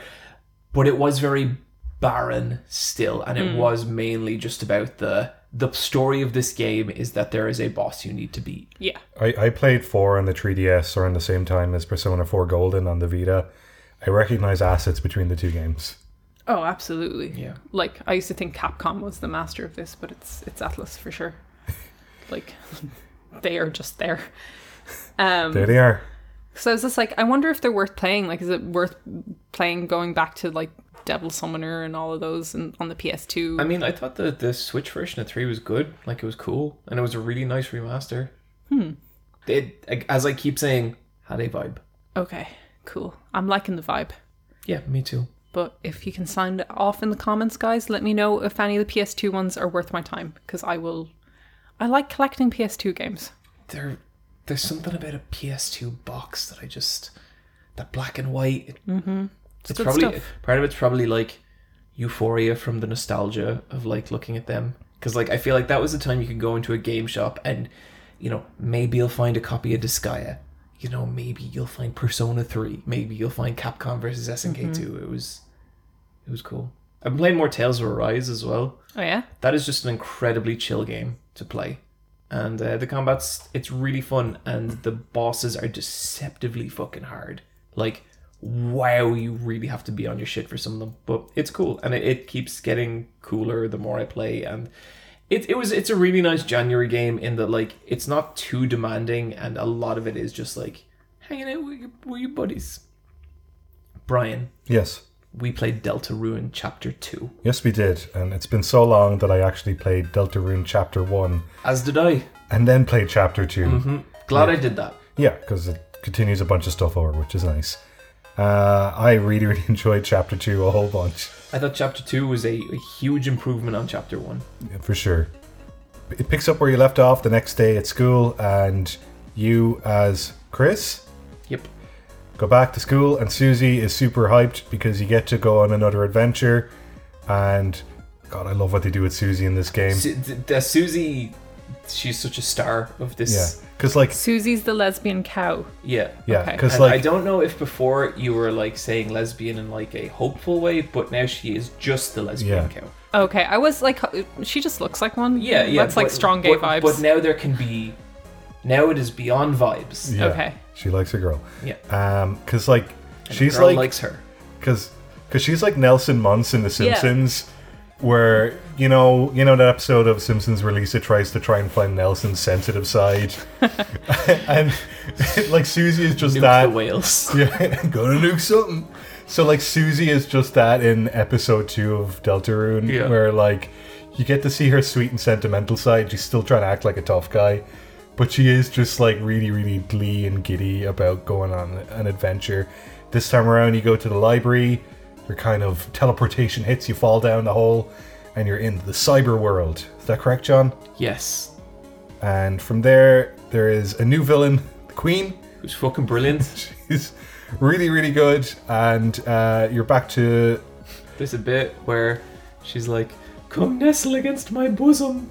And then you have an option for two things, but if you think one thing, she's like, if you pick one of them, she says, "Bosom means titty."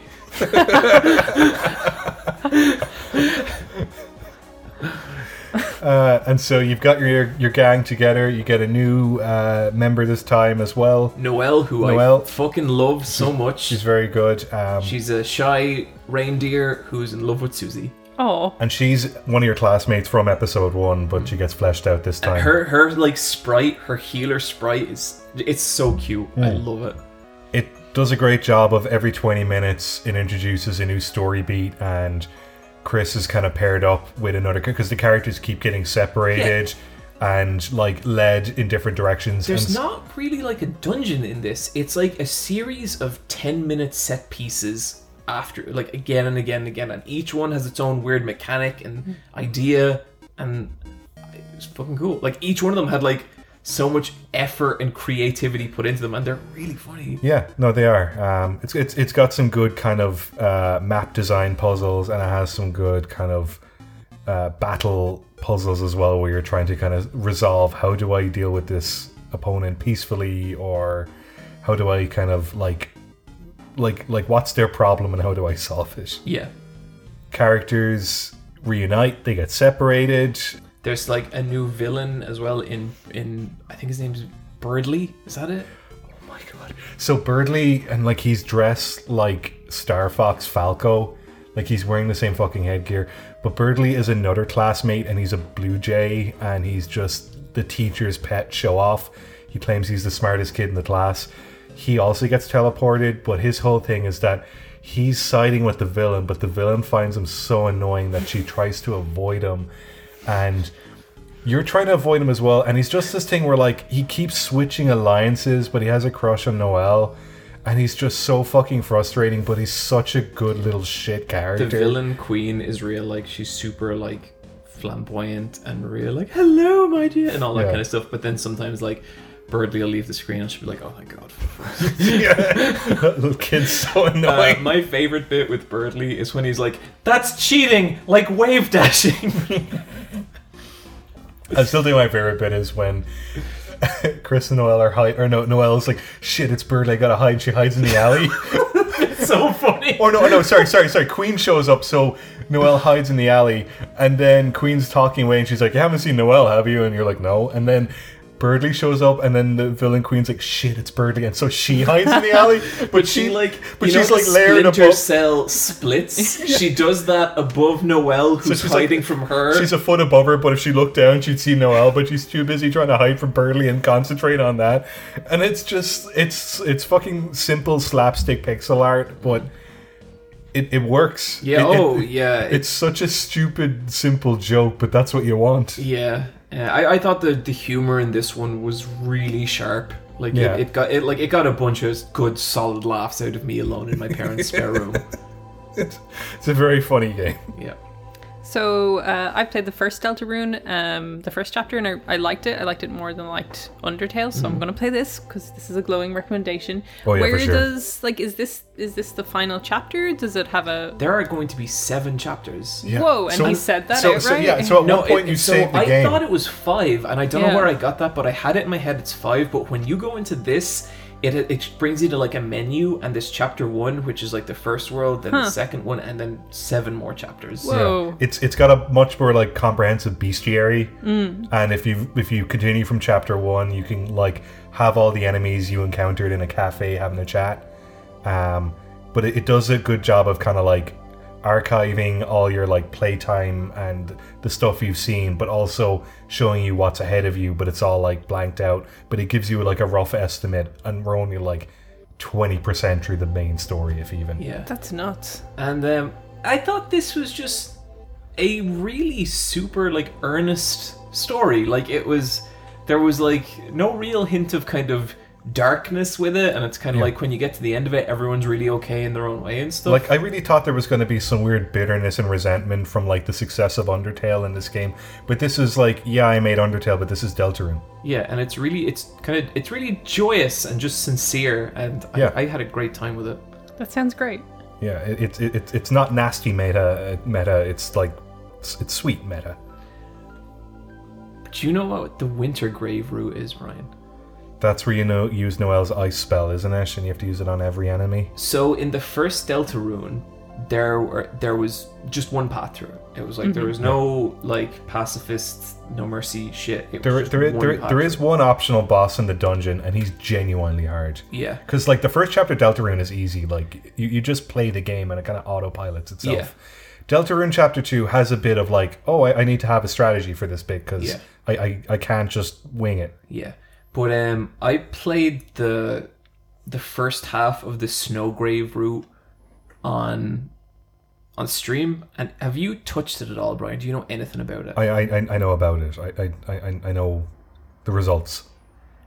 If you liked Chapter 2, you have to go play Snowgrave. It's completely different, and the story is so fucking upsetting and weird. Like so much effort has gone into it. Like the entire thing, like this isn't like a kind of reskinning. It's the vibe of it is so different and so fucked up, and it's brilliant. Okay. It's like it like turns into a genuinely good horror game. Oh no! Yeah, and it's all centered around Noelle, and like I don't want to say too much, but it's basically you gaslighting Noelle into doing something. Basically, you're gaslighting someone else into doing a no mercy run, and it is so fucked up. And forcing that murder, and the writing of it is so strong that it's really upsetting. Like I was like, I asked people on stream, like, okay, how like is this dark? Is this going to be dark on the level of a no mercy run? And like, no mercy in Undertale is fucking dark, and this is as dark, just in a different way. And it was brilliant. Like, it really got me, because, like, I could have walked away from Chapter 2 of Deltarune having not done that, and I would have been perfectly happy. I was completely satisfied. The Snowgrave route was brilliant. Like, and I'm only halfway through it. Like, I still have to actually beat it, which I'm going to be beating on stream this Friday. So when you're listening to this next Monday, just go back to Friday and join me for that stream. It's not that hard. It's not that hard. Come on, guys. I can't explain everything. If you liked Deltarune Chapter 2, you should really go play the Snowgrave route, because it's like it's got like as much effort as the No Mercy route from Undertale, but it's also not like cripplingly impossible like the No Mercy route is. So Brian, like I would implore you to do the Snowgrave and use a guide, because you're not going to I've heard there's certain steps and conditions you need to do, and it makes a noise, and that's how you know you're doing the right thing for the wrong thing. Oh my god, though. Poor fucking Noelle. You break that girl. Oh dear. Yeah. Quick time events.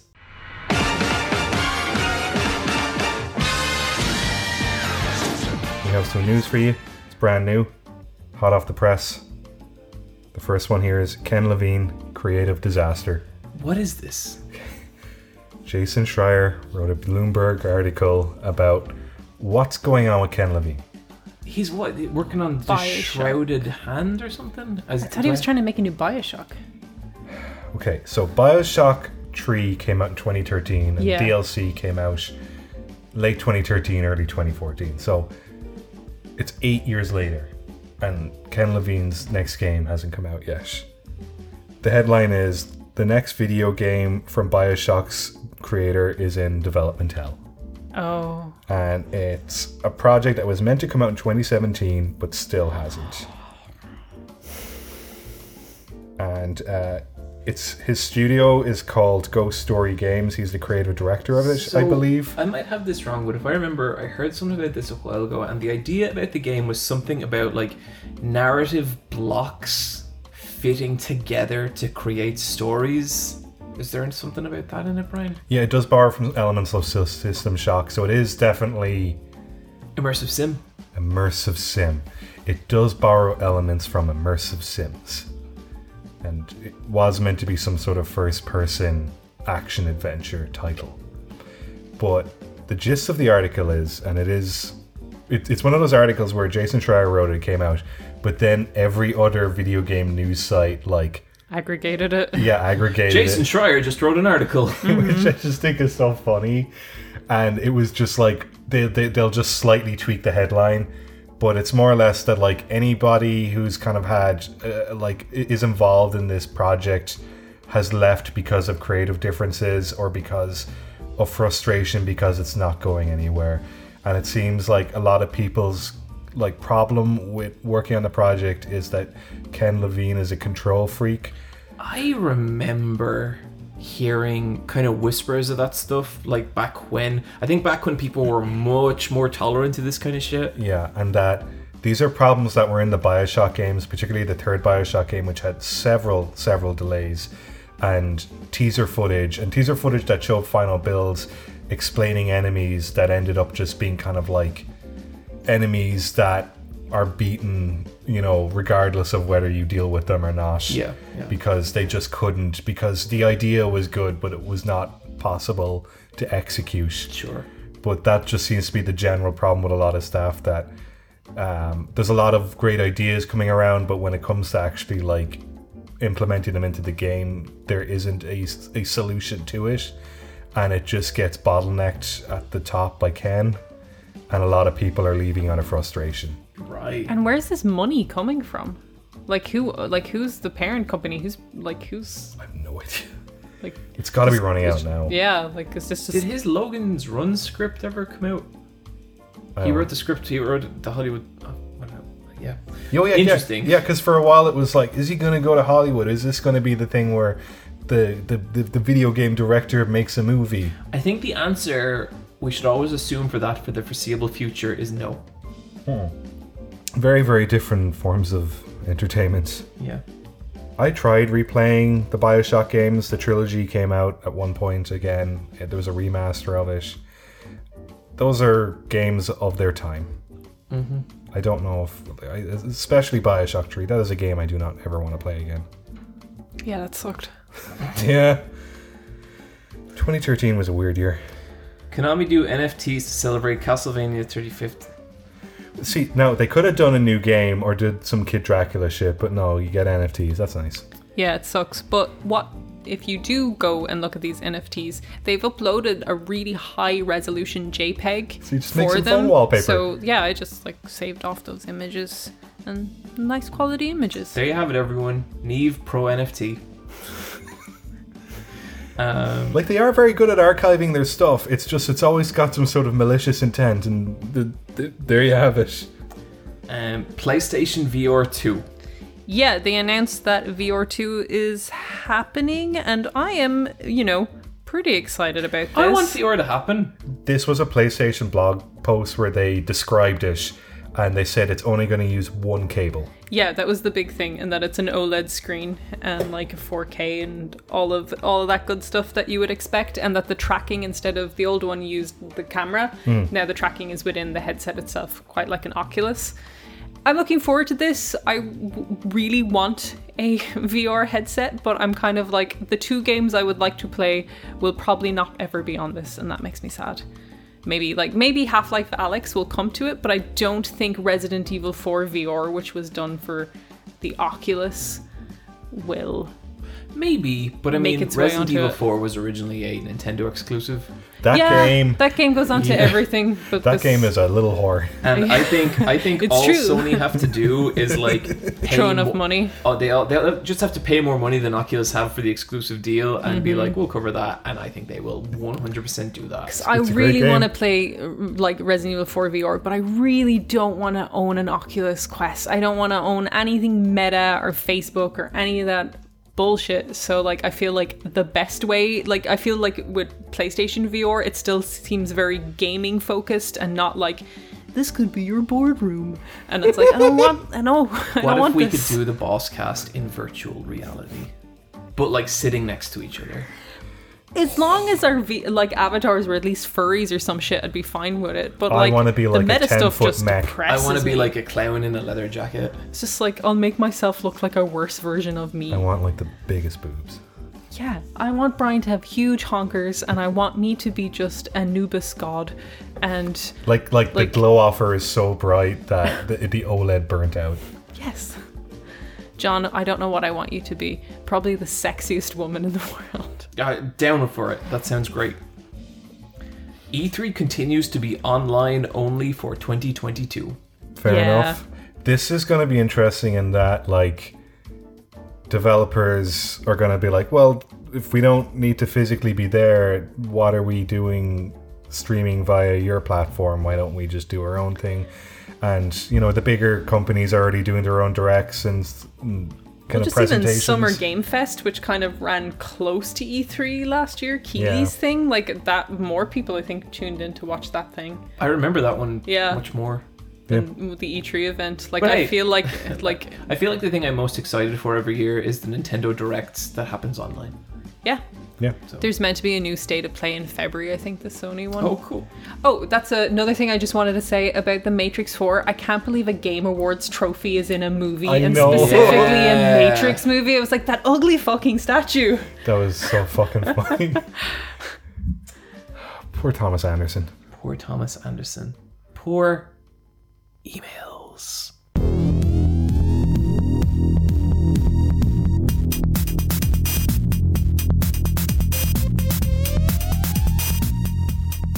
Oh my god, I'm so excited about emails. Okay, first of all, before we start reading emails, and I got some fun ones picked out. Okay. This is an open call. Send us your emails. New year, new emails. Yes. All the stuff in the chum bucket, we're tossing it out. Sorry, everybody. Sorry, there were some good emails.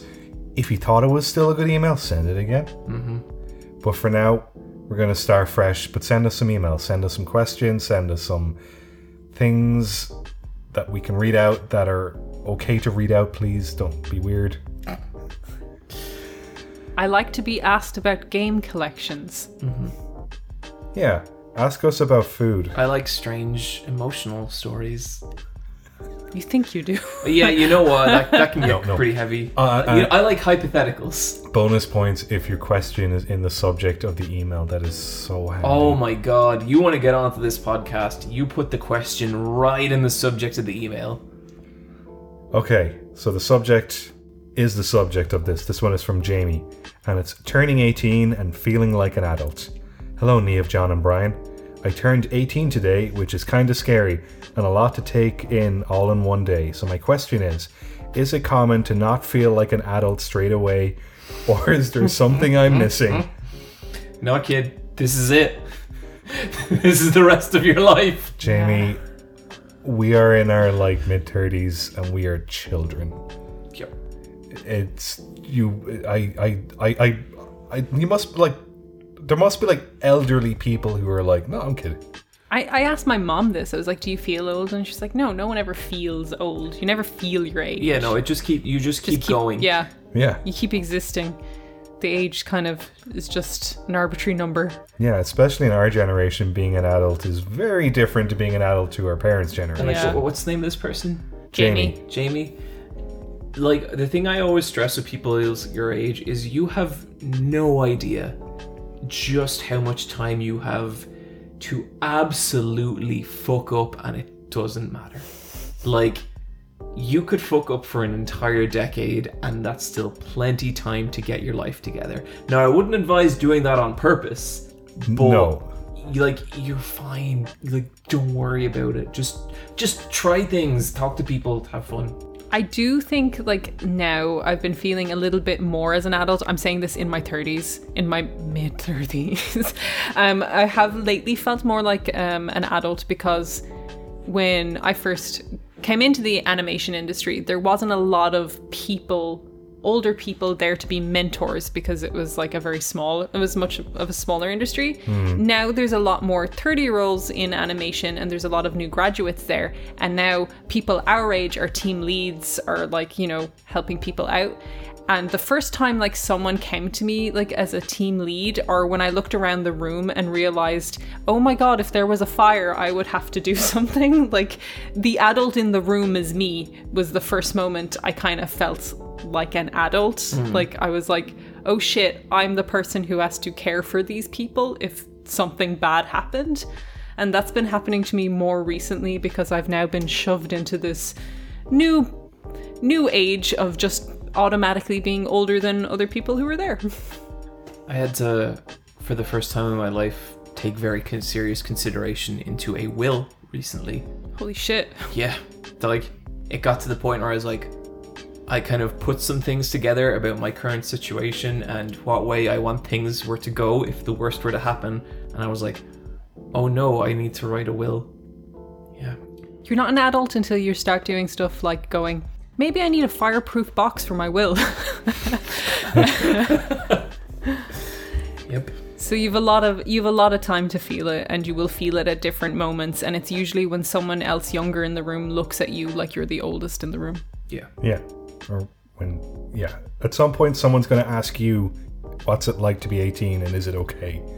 So I think that's going to be okay. The worst is when you're in your early 20s and some teenager is like, you're so old. And it's like, I have such a clear memory of me thinking a 21-year-old was like so old. I was just like, wow, their lives must be so figured out. And also the next thought was like, they have their own posters. Well, like, do you remember being like 15 and being like, well, 25? Well, I don't know. I'll probably own a couple of businesses. I don't know. You know, I've learned to fly a plane. Just that was what I thought 25 was. Unlimited potential.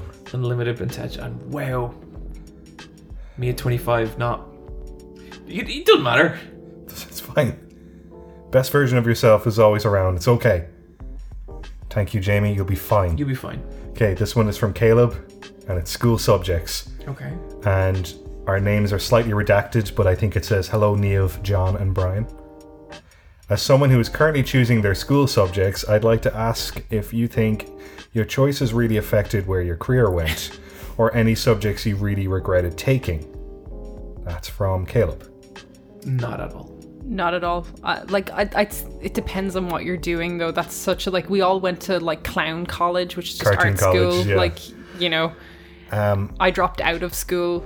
None of it was relevant to me. I never used, like, in Ireland we have the Leaving Cert. I never used my Leaving Cert. I studied my ass off for that thing. It didn't matter. I never used it for anything. You know what? Presumably college. Yeah. No, like, to get into it. No, I used my FETAC to get into college.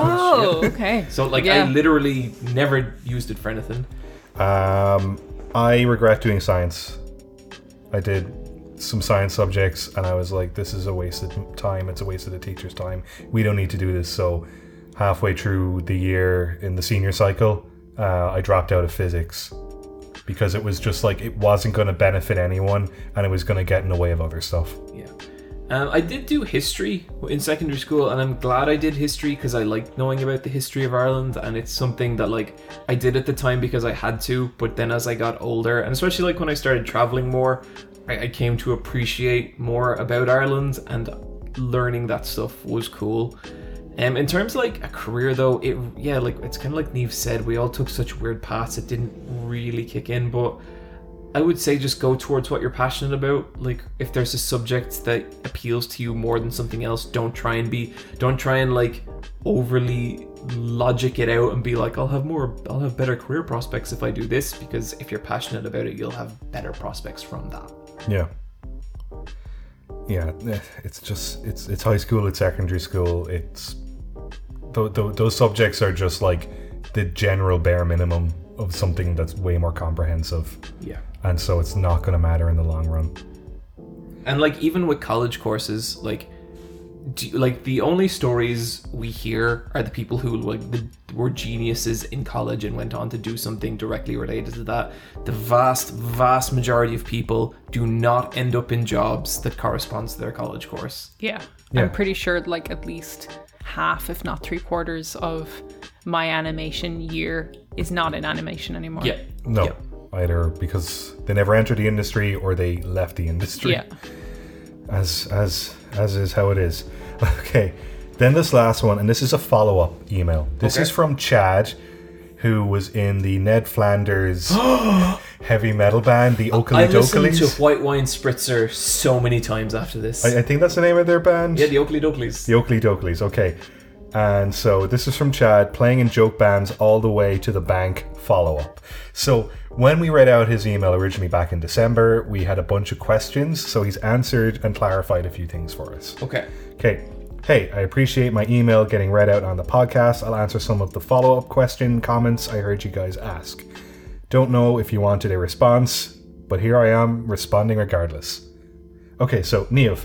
We only have mustaches when we tour or do press photos. One-off local shows, we can keep our facial hair however we normally wear it, which for me is a beard. Okay. So they don't have to look like Ned Flanders except if they're on tour. Okay. Brian and John. And so this is when we were talking about when a few years ago we saw Grimes live in the Olympia and she kept getting electrocuted. Oh my God, yeah. And Chad here is saying, if it is an older or not optimized for sound and lighting at least building, there could be grounding issues with the electrical, which means if the AX monitoring system is running on a circuit where lighting is being run and they're coming in contact with sound equipment running on a different power circuit, then they are basically becoming the ground in between two different electrical currents. That's where you get shocked. Yeah. Yeah, pretty likely.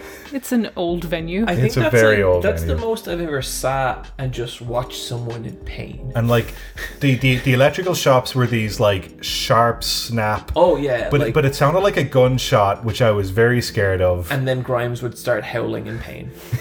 And Brian, how many times did it happen? Like 4 or 5? 4 or 5 times. And we were just sitting there watching this woman being electrocuted over and over. I remember the following day she posted a picture of Frank Grimes about to be electrocuted. Don't touch the electrical stuff. And she was like, this was me yesterday. Grimes used to be so cool. Yeah, she used to be so cool. But Chad here has some kind of experiences with that too.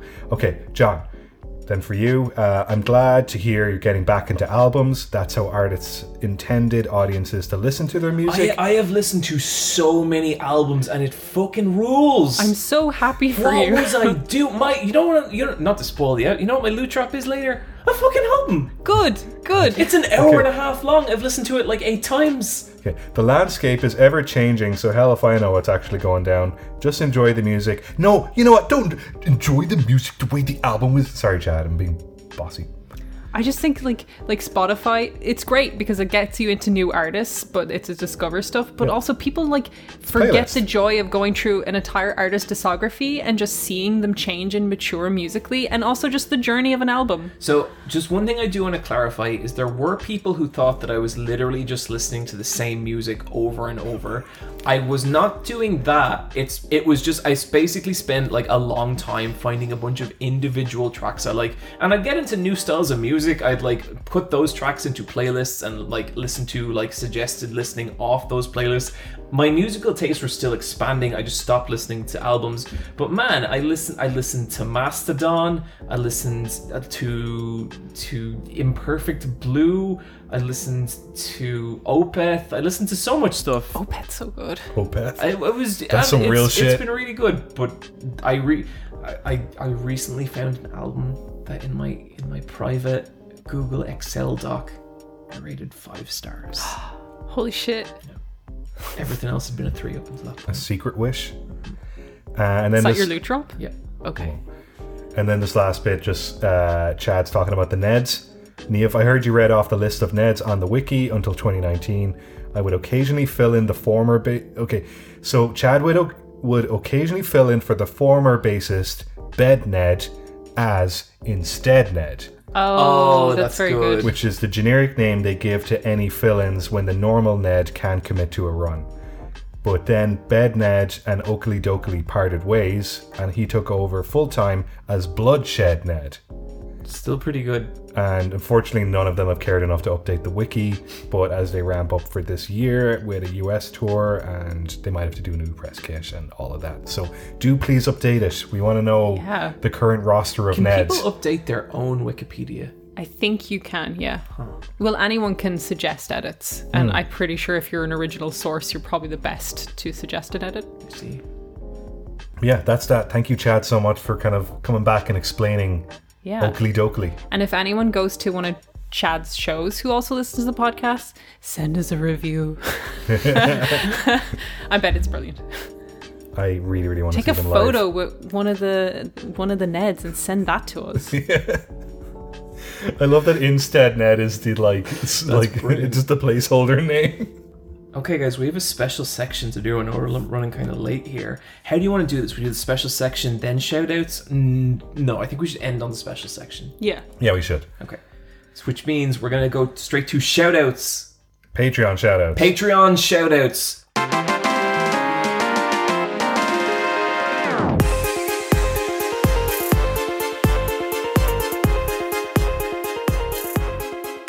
We are 24 months behind. Okay, we're a full 2 years behind on the shoutouts, so we're changing how this works. We're going to be reading 6 shoutouts an episode, and we're going to bomb through them. It used to be 3, now it's 2 each. Okay, John, you want to go with this first one? I read this out earlier, and I was like, I don't know if I want a recording of myself saying this, but... LSB wrote... I want Jam to say, and then there's quotation marks, hello there. I'm Father John, the cool karate priest who's fighting off sex before marriage and the gay agenda. Now, let me tell you, I will fight off sex before marriage till the day I die, but the gay agenda's okay with me. Vaganda. The cool karate priest kicked me in my agenda. Maybe you got this next one? And this is from Nameless Shilvero.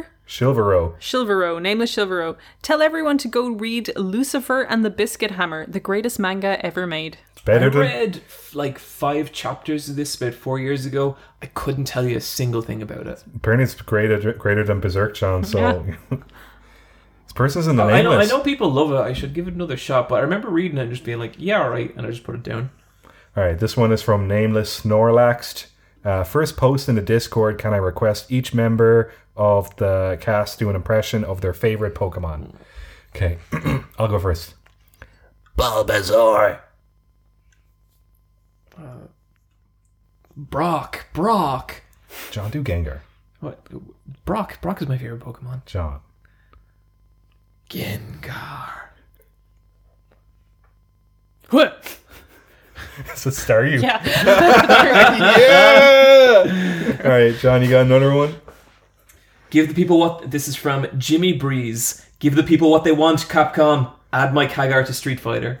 Have they? No. 2 years later, they still have not. He's in Marvel vs. Capcom 3. Okay. This is from Dry, in brackets, Milk Cult Exiled Founder. Niamh, acknowledge the Milk Cult. We are Legion. This is a kind of hashtag Free Britney situation. Niamh's never openly acknowledged the Milk Cult. No. But may or may not be existing right now. Then this last one is from fuck-ass Deku, a scrub reborn. And this little fucker, I fucking cannot stand Deku. Deku, shut up. Shut the fuck up, Deku. Shut up. He's a little bollocks. I love his sweet little heart. You know, he's got his moments, doesn't he? Yeah. I chose to contribute after listening to, I think, 2018's Game of the Year, where at the end, y'all were just talking about what... good friends you were and how it was nice. You had a thing you could all do. Heartwarming stuff, and I will defend your friendship with my life. Thank you for providing me with hours of top-tier wholesome content at work. Also, I'm sorry if this is too long. We'll delete and move if needs be. Remember when Deku used to be nice? Yeah. Who's this Deku? Yeah, who's that guy? Thanks, Deku. Fuck you. Thank you. And there we go. Loot drop. But this isn't actually the final section. This is not the final section. Yeah. The thing people want is coming. Well, don't you worry. Okay, so I'll put in some shorts from Worthy Kids because they're very good. But Niamh, you got one here? Yeah, mine is from OKI. OKI's Weird Stories? Yeah, OKI's Weird Stories. I've dropped his channel before, and I think his John McAfee series is brilliant. He's pretty fascinating. Yeah, fascinating dude, great video. But OKI has gone like fully undercover to infiltrate a cult of people who believe they are ex-space marines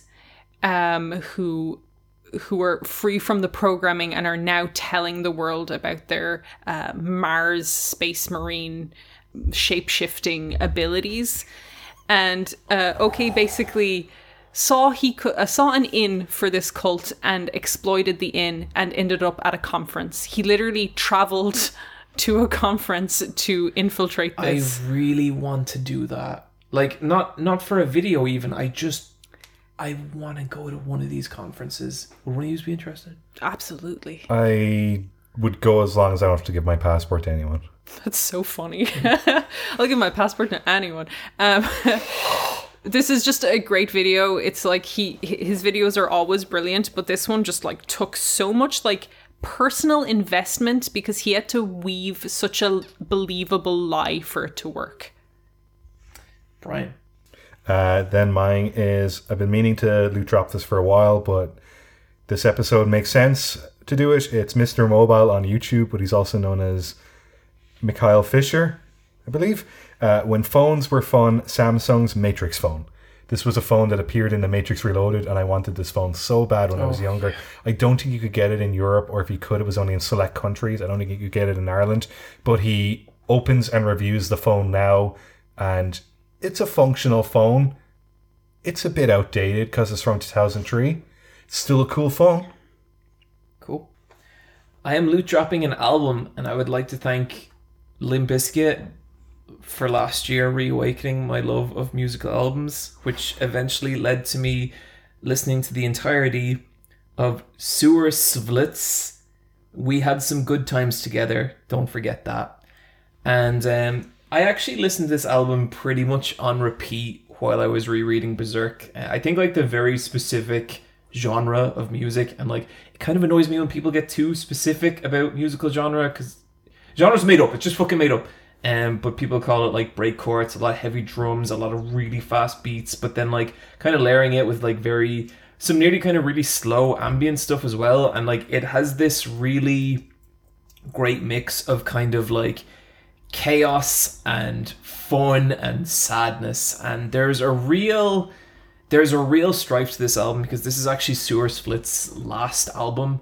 I don't know too much about their situation, but from what I have read, they seem like a kind of person who really was not happy being like a social media person, was not happy being online, and that's the whole kind of idea of this album. It's about saying goodbye. The final 17-minute track is called Goodbye, and even the name, We Had Some Good Times Together, don't forget that. This is basically about Sewer Svlitz stepping away from all this stuff, and it is really just, it's beautiful, sad chaos. You know, it is really, the pain of this album feels so real and raw, and I think that's because it is, and it's just, it comes through so beautifully. And if anyone decides to go reread Berserk off my recommendation earlier, I think this is a really terrific thing to pair with that.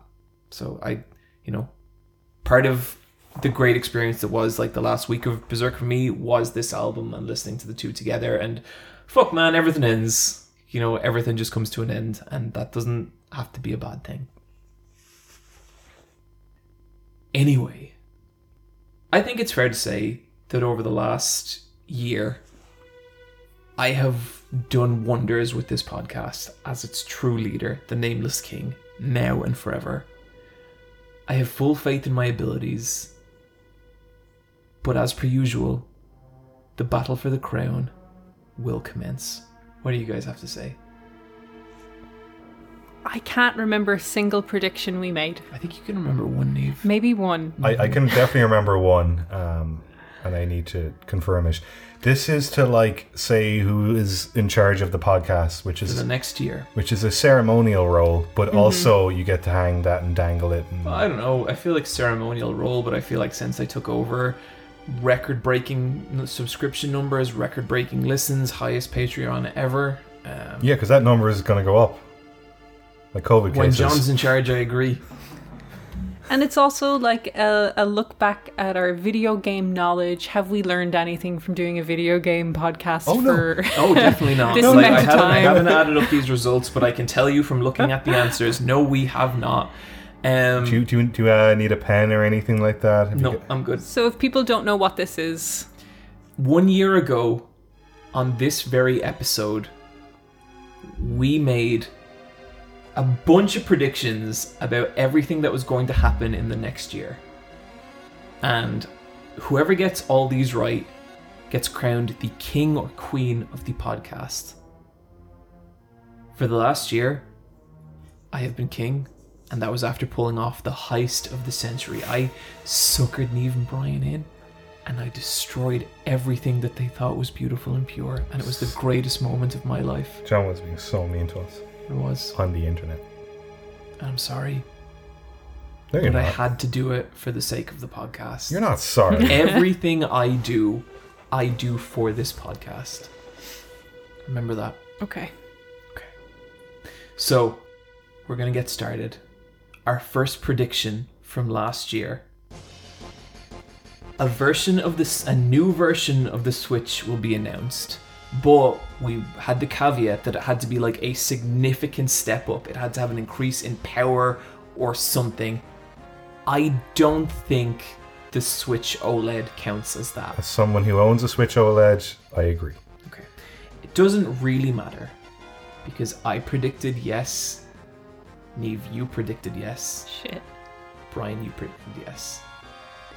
Where is the 4K... Switch? Yeah, the new Switch has a bigger OLED screen and it has a LAN cable in the dock. Let's make the same prediction for next year.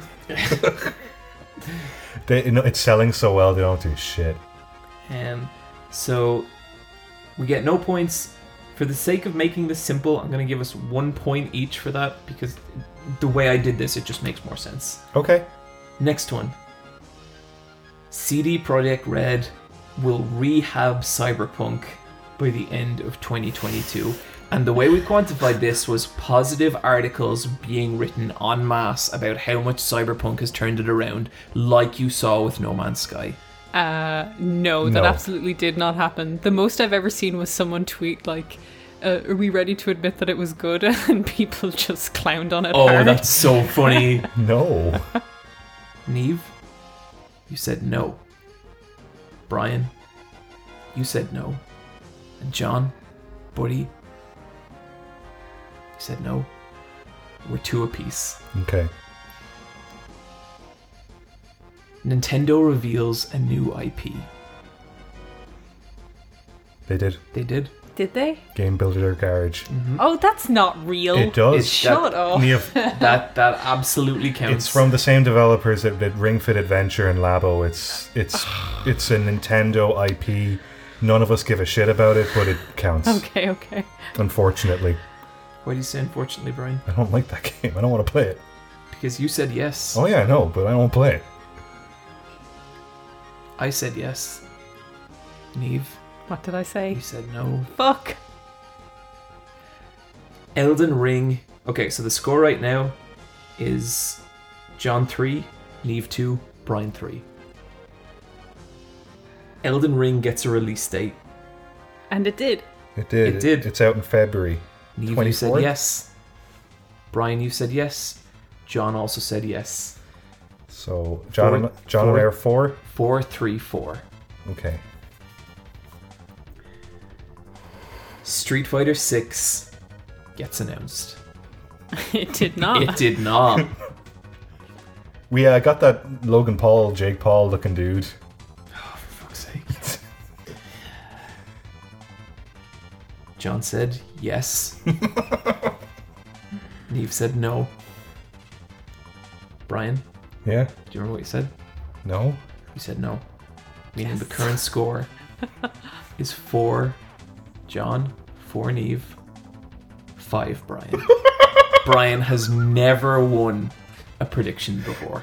He has never won a battle. Because I'm so bad at these. He has politicized his way into the crown before through unscrupulous means. He has never taken the crown himself. No, I've never studied, like, you know, the industry and calculated results, because why would I? No, a lot of the time, Brian, what you do is you make predictions based on what you want. Yeah. That's exactly what you said when I said this last year. Yeah. John, you want Street Fighter 6 so bad. You wished it to be real. No, the timing made sense. The only reason I put that question in was because I was so sure. Sure thing, buddy. Yeah. Elon Musk announces a video game venture. So the way we quantified this is there'd be some big news in video gaming, and Elon Musk's name would appear in the first paragraph of the article. Maybe he funds a video game, maybe he starts a gaming studio, maybe blah. It didn't happen. No, the closest thing we have is certain games like Cuphead are playable on the Tesla. But that's about it, really. Niamh, you said no. Okay. Brian? Yeah. You said yes. Oh my god. John said no, bringing us to 5 points apiece. I was winning there for a second. Just for a second. Damn you, Musk. E3 happens in some capacity. It was a digital show, so... It happened. Niamh, you said yes. John said yes. Brian? Yeah. He said yes. 666. The number of the beast. Nintendo do anything with the Mother series. And they didn't? They didn't. No. Not a thing. I think there might have been some little thing, but we got specific enough about it that it didn't count. And okay. I don't even think they did a big thing. Brian? Yeah. You said no. Yeah, obviously. Niamh? What did I say? You said no. And John said no, because I play this game with my fucking head, not my heart. God of War Ragnarok will release this year, as in 2021. It didn't. It didn't. No. Was it delayed? I think it was. It's delayed into 2022. Yeah. A PC port of the first one just came out, I think. So, right now we're all tied at 7. Brian? Mm-hmm. You said yes. Jesus. John? Said yes. Niamh? You said no. Yeah! 7, 8, 7 to Niamh. This next one, it can all change in this next round. This is the wild card, the Smash character predictions. So you get a point each, do you? Point each, okay. Niamh, your predictions were Lara Croft, Dante, Jill Valentine, and Batman. Look, he's in another fighter. He is, yeah, he's a popular IP. Brian? Yours were Crash Bandicoot, Reelaboom, yeah, Goomba, and Spyro. John's were Sans Undertale, Fortnite. The fuck does that mean? Just a Fortnite character? I can't even read my hand. Oh, Tails. Tails the Fox. Yep. And Sora. Motherfucker. 8. John. John 8. Niamh 8. Brian 7. I'm impressed I'm only a point behind you. Halo Infinite will be a massive success. The way we said it, it made Halo relevant again. That was, and like it has 100% done. I think it's done that. Mm-hmm. That is correct. Brian, you said yes. Yes. John said yes. Niamh, what did I say? You said yes. Good. John and Niamh tied at 9. Brian 8. Breath of the Wild 2 releases in 2021. Oh no, it did not. No, it did not. We just got the iconic Zelda in the whole trailer. Oh no, you don't. Brian. Yeah. You said yes. Jesus. John said yes. Niamh, you said no. Yes. Niamh 10, John 9, Brian 8. Oh fuck, okay. We have 4 questions left. Oh my god. This is coming down to it. Oh, I am actually sweating. Resident Evil Village will be in our top 3. And it was. It was our number 2. Because I remember you've changed it from 5 to 3. And I remember at the time saying yes, and then afterwards being like, why did I do that? Yeah, you did say something like that. Niamh, you said yes. Hell yeah. Brian, you said no. And I think that means you can now only tie with Niamh for the championship. Okay. John said no. Meaning, with 3 questions left, the score is Brian 8, John 9, Niamh 11. Hell yeah. Okay, so you have 3 questions left, John, is that correct? Yeah. Are these 3 actual questions? These aren't. These are 3. I 100% guarantee you these were asked last year. Okay, so. I tried for a long time to think up some fucking stupid shenanigans I could do to draw. Not bamboozle me. Do not hoodwink me. There's no bamboozlement happening. Tricking on me. There's no tricking at all. This is honest John. Honest fucking John. Just bearing his soul. Just driving his car along life's highway. Just sprinkling dust on the fairies. Who knows what's happening? Those poor fairies. 3 questions left. So Niamh's at 11, John's at 9, I'm at 8. Yeah. Biggest shit show prediction. Okay. Brian, you predicted CD Projekt Red. Hell yeah. Nothing topped it. We'll see. Niamh, you predicted Nintendo. I felt they're due one. Oh, they are. They really need to be taken down a notch. I predicted Activision Blizzard. Oh. Okay, well that's contentious because our biggest shit show went to CD Projekt Red. I think the spirit of this was it's the company that's going to fuck up the most. Okay. Well. I don't think. So that brings us to John 10, Niamh 11, Brian 8. So wait. We're giving it to Activision Blizzard. Okay, fine. Fair enough. They really fucked up. Lego stopped working with them. Yeah. This next one was interesting. Nintendo will release 4 games with over 85 on Metacritic. I went through this. They did not. Okay. Oh dear. They had Metroid Dread, which was an 87. The Super Mario 3D World re-release, which was an 89. That was it.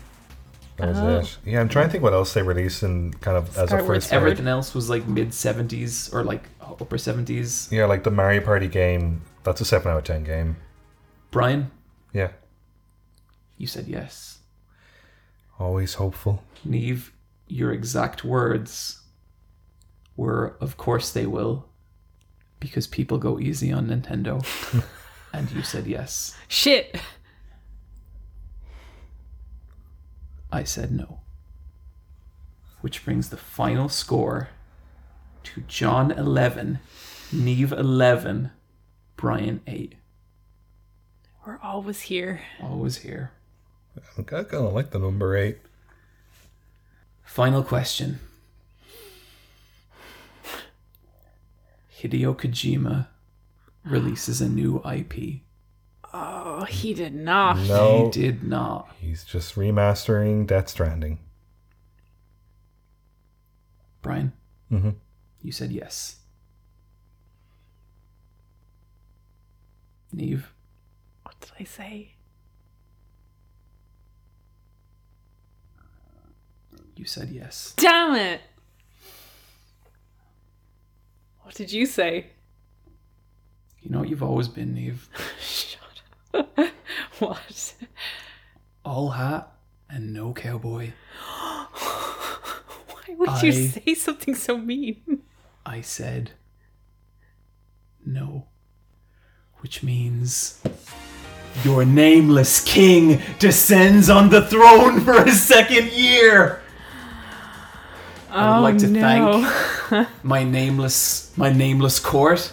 I will crown among you 2 nameless bishops in the coming days. You will help me control this kingdom, and we will bring this podcast into an even gloriouser new era. That's not a word.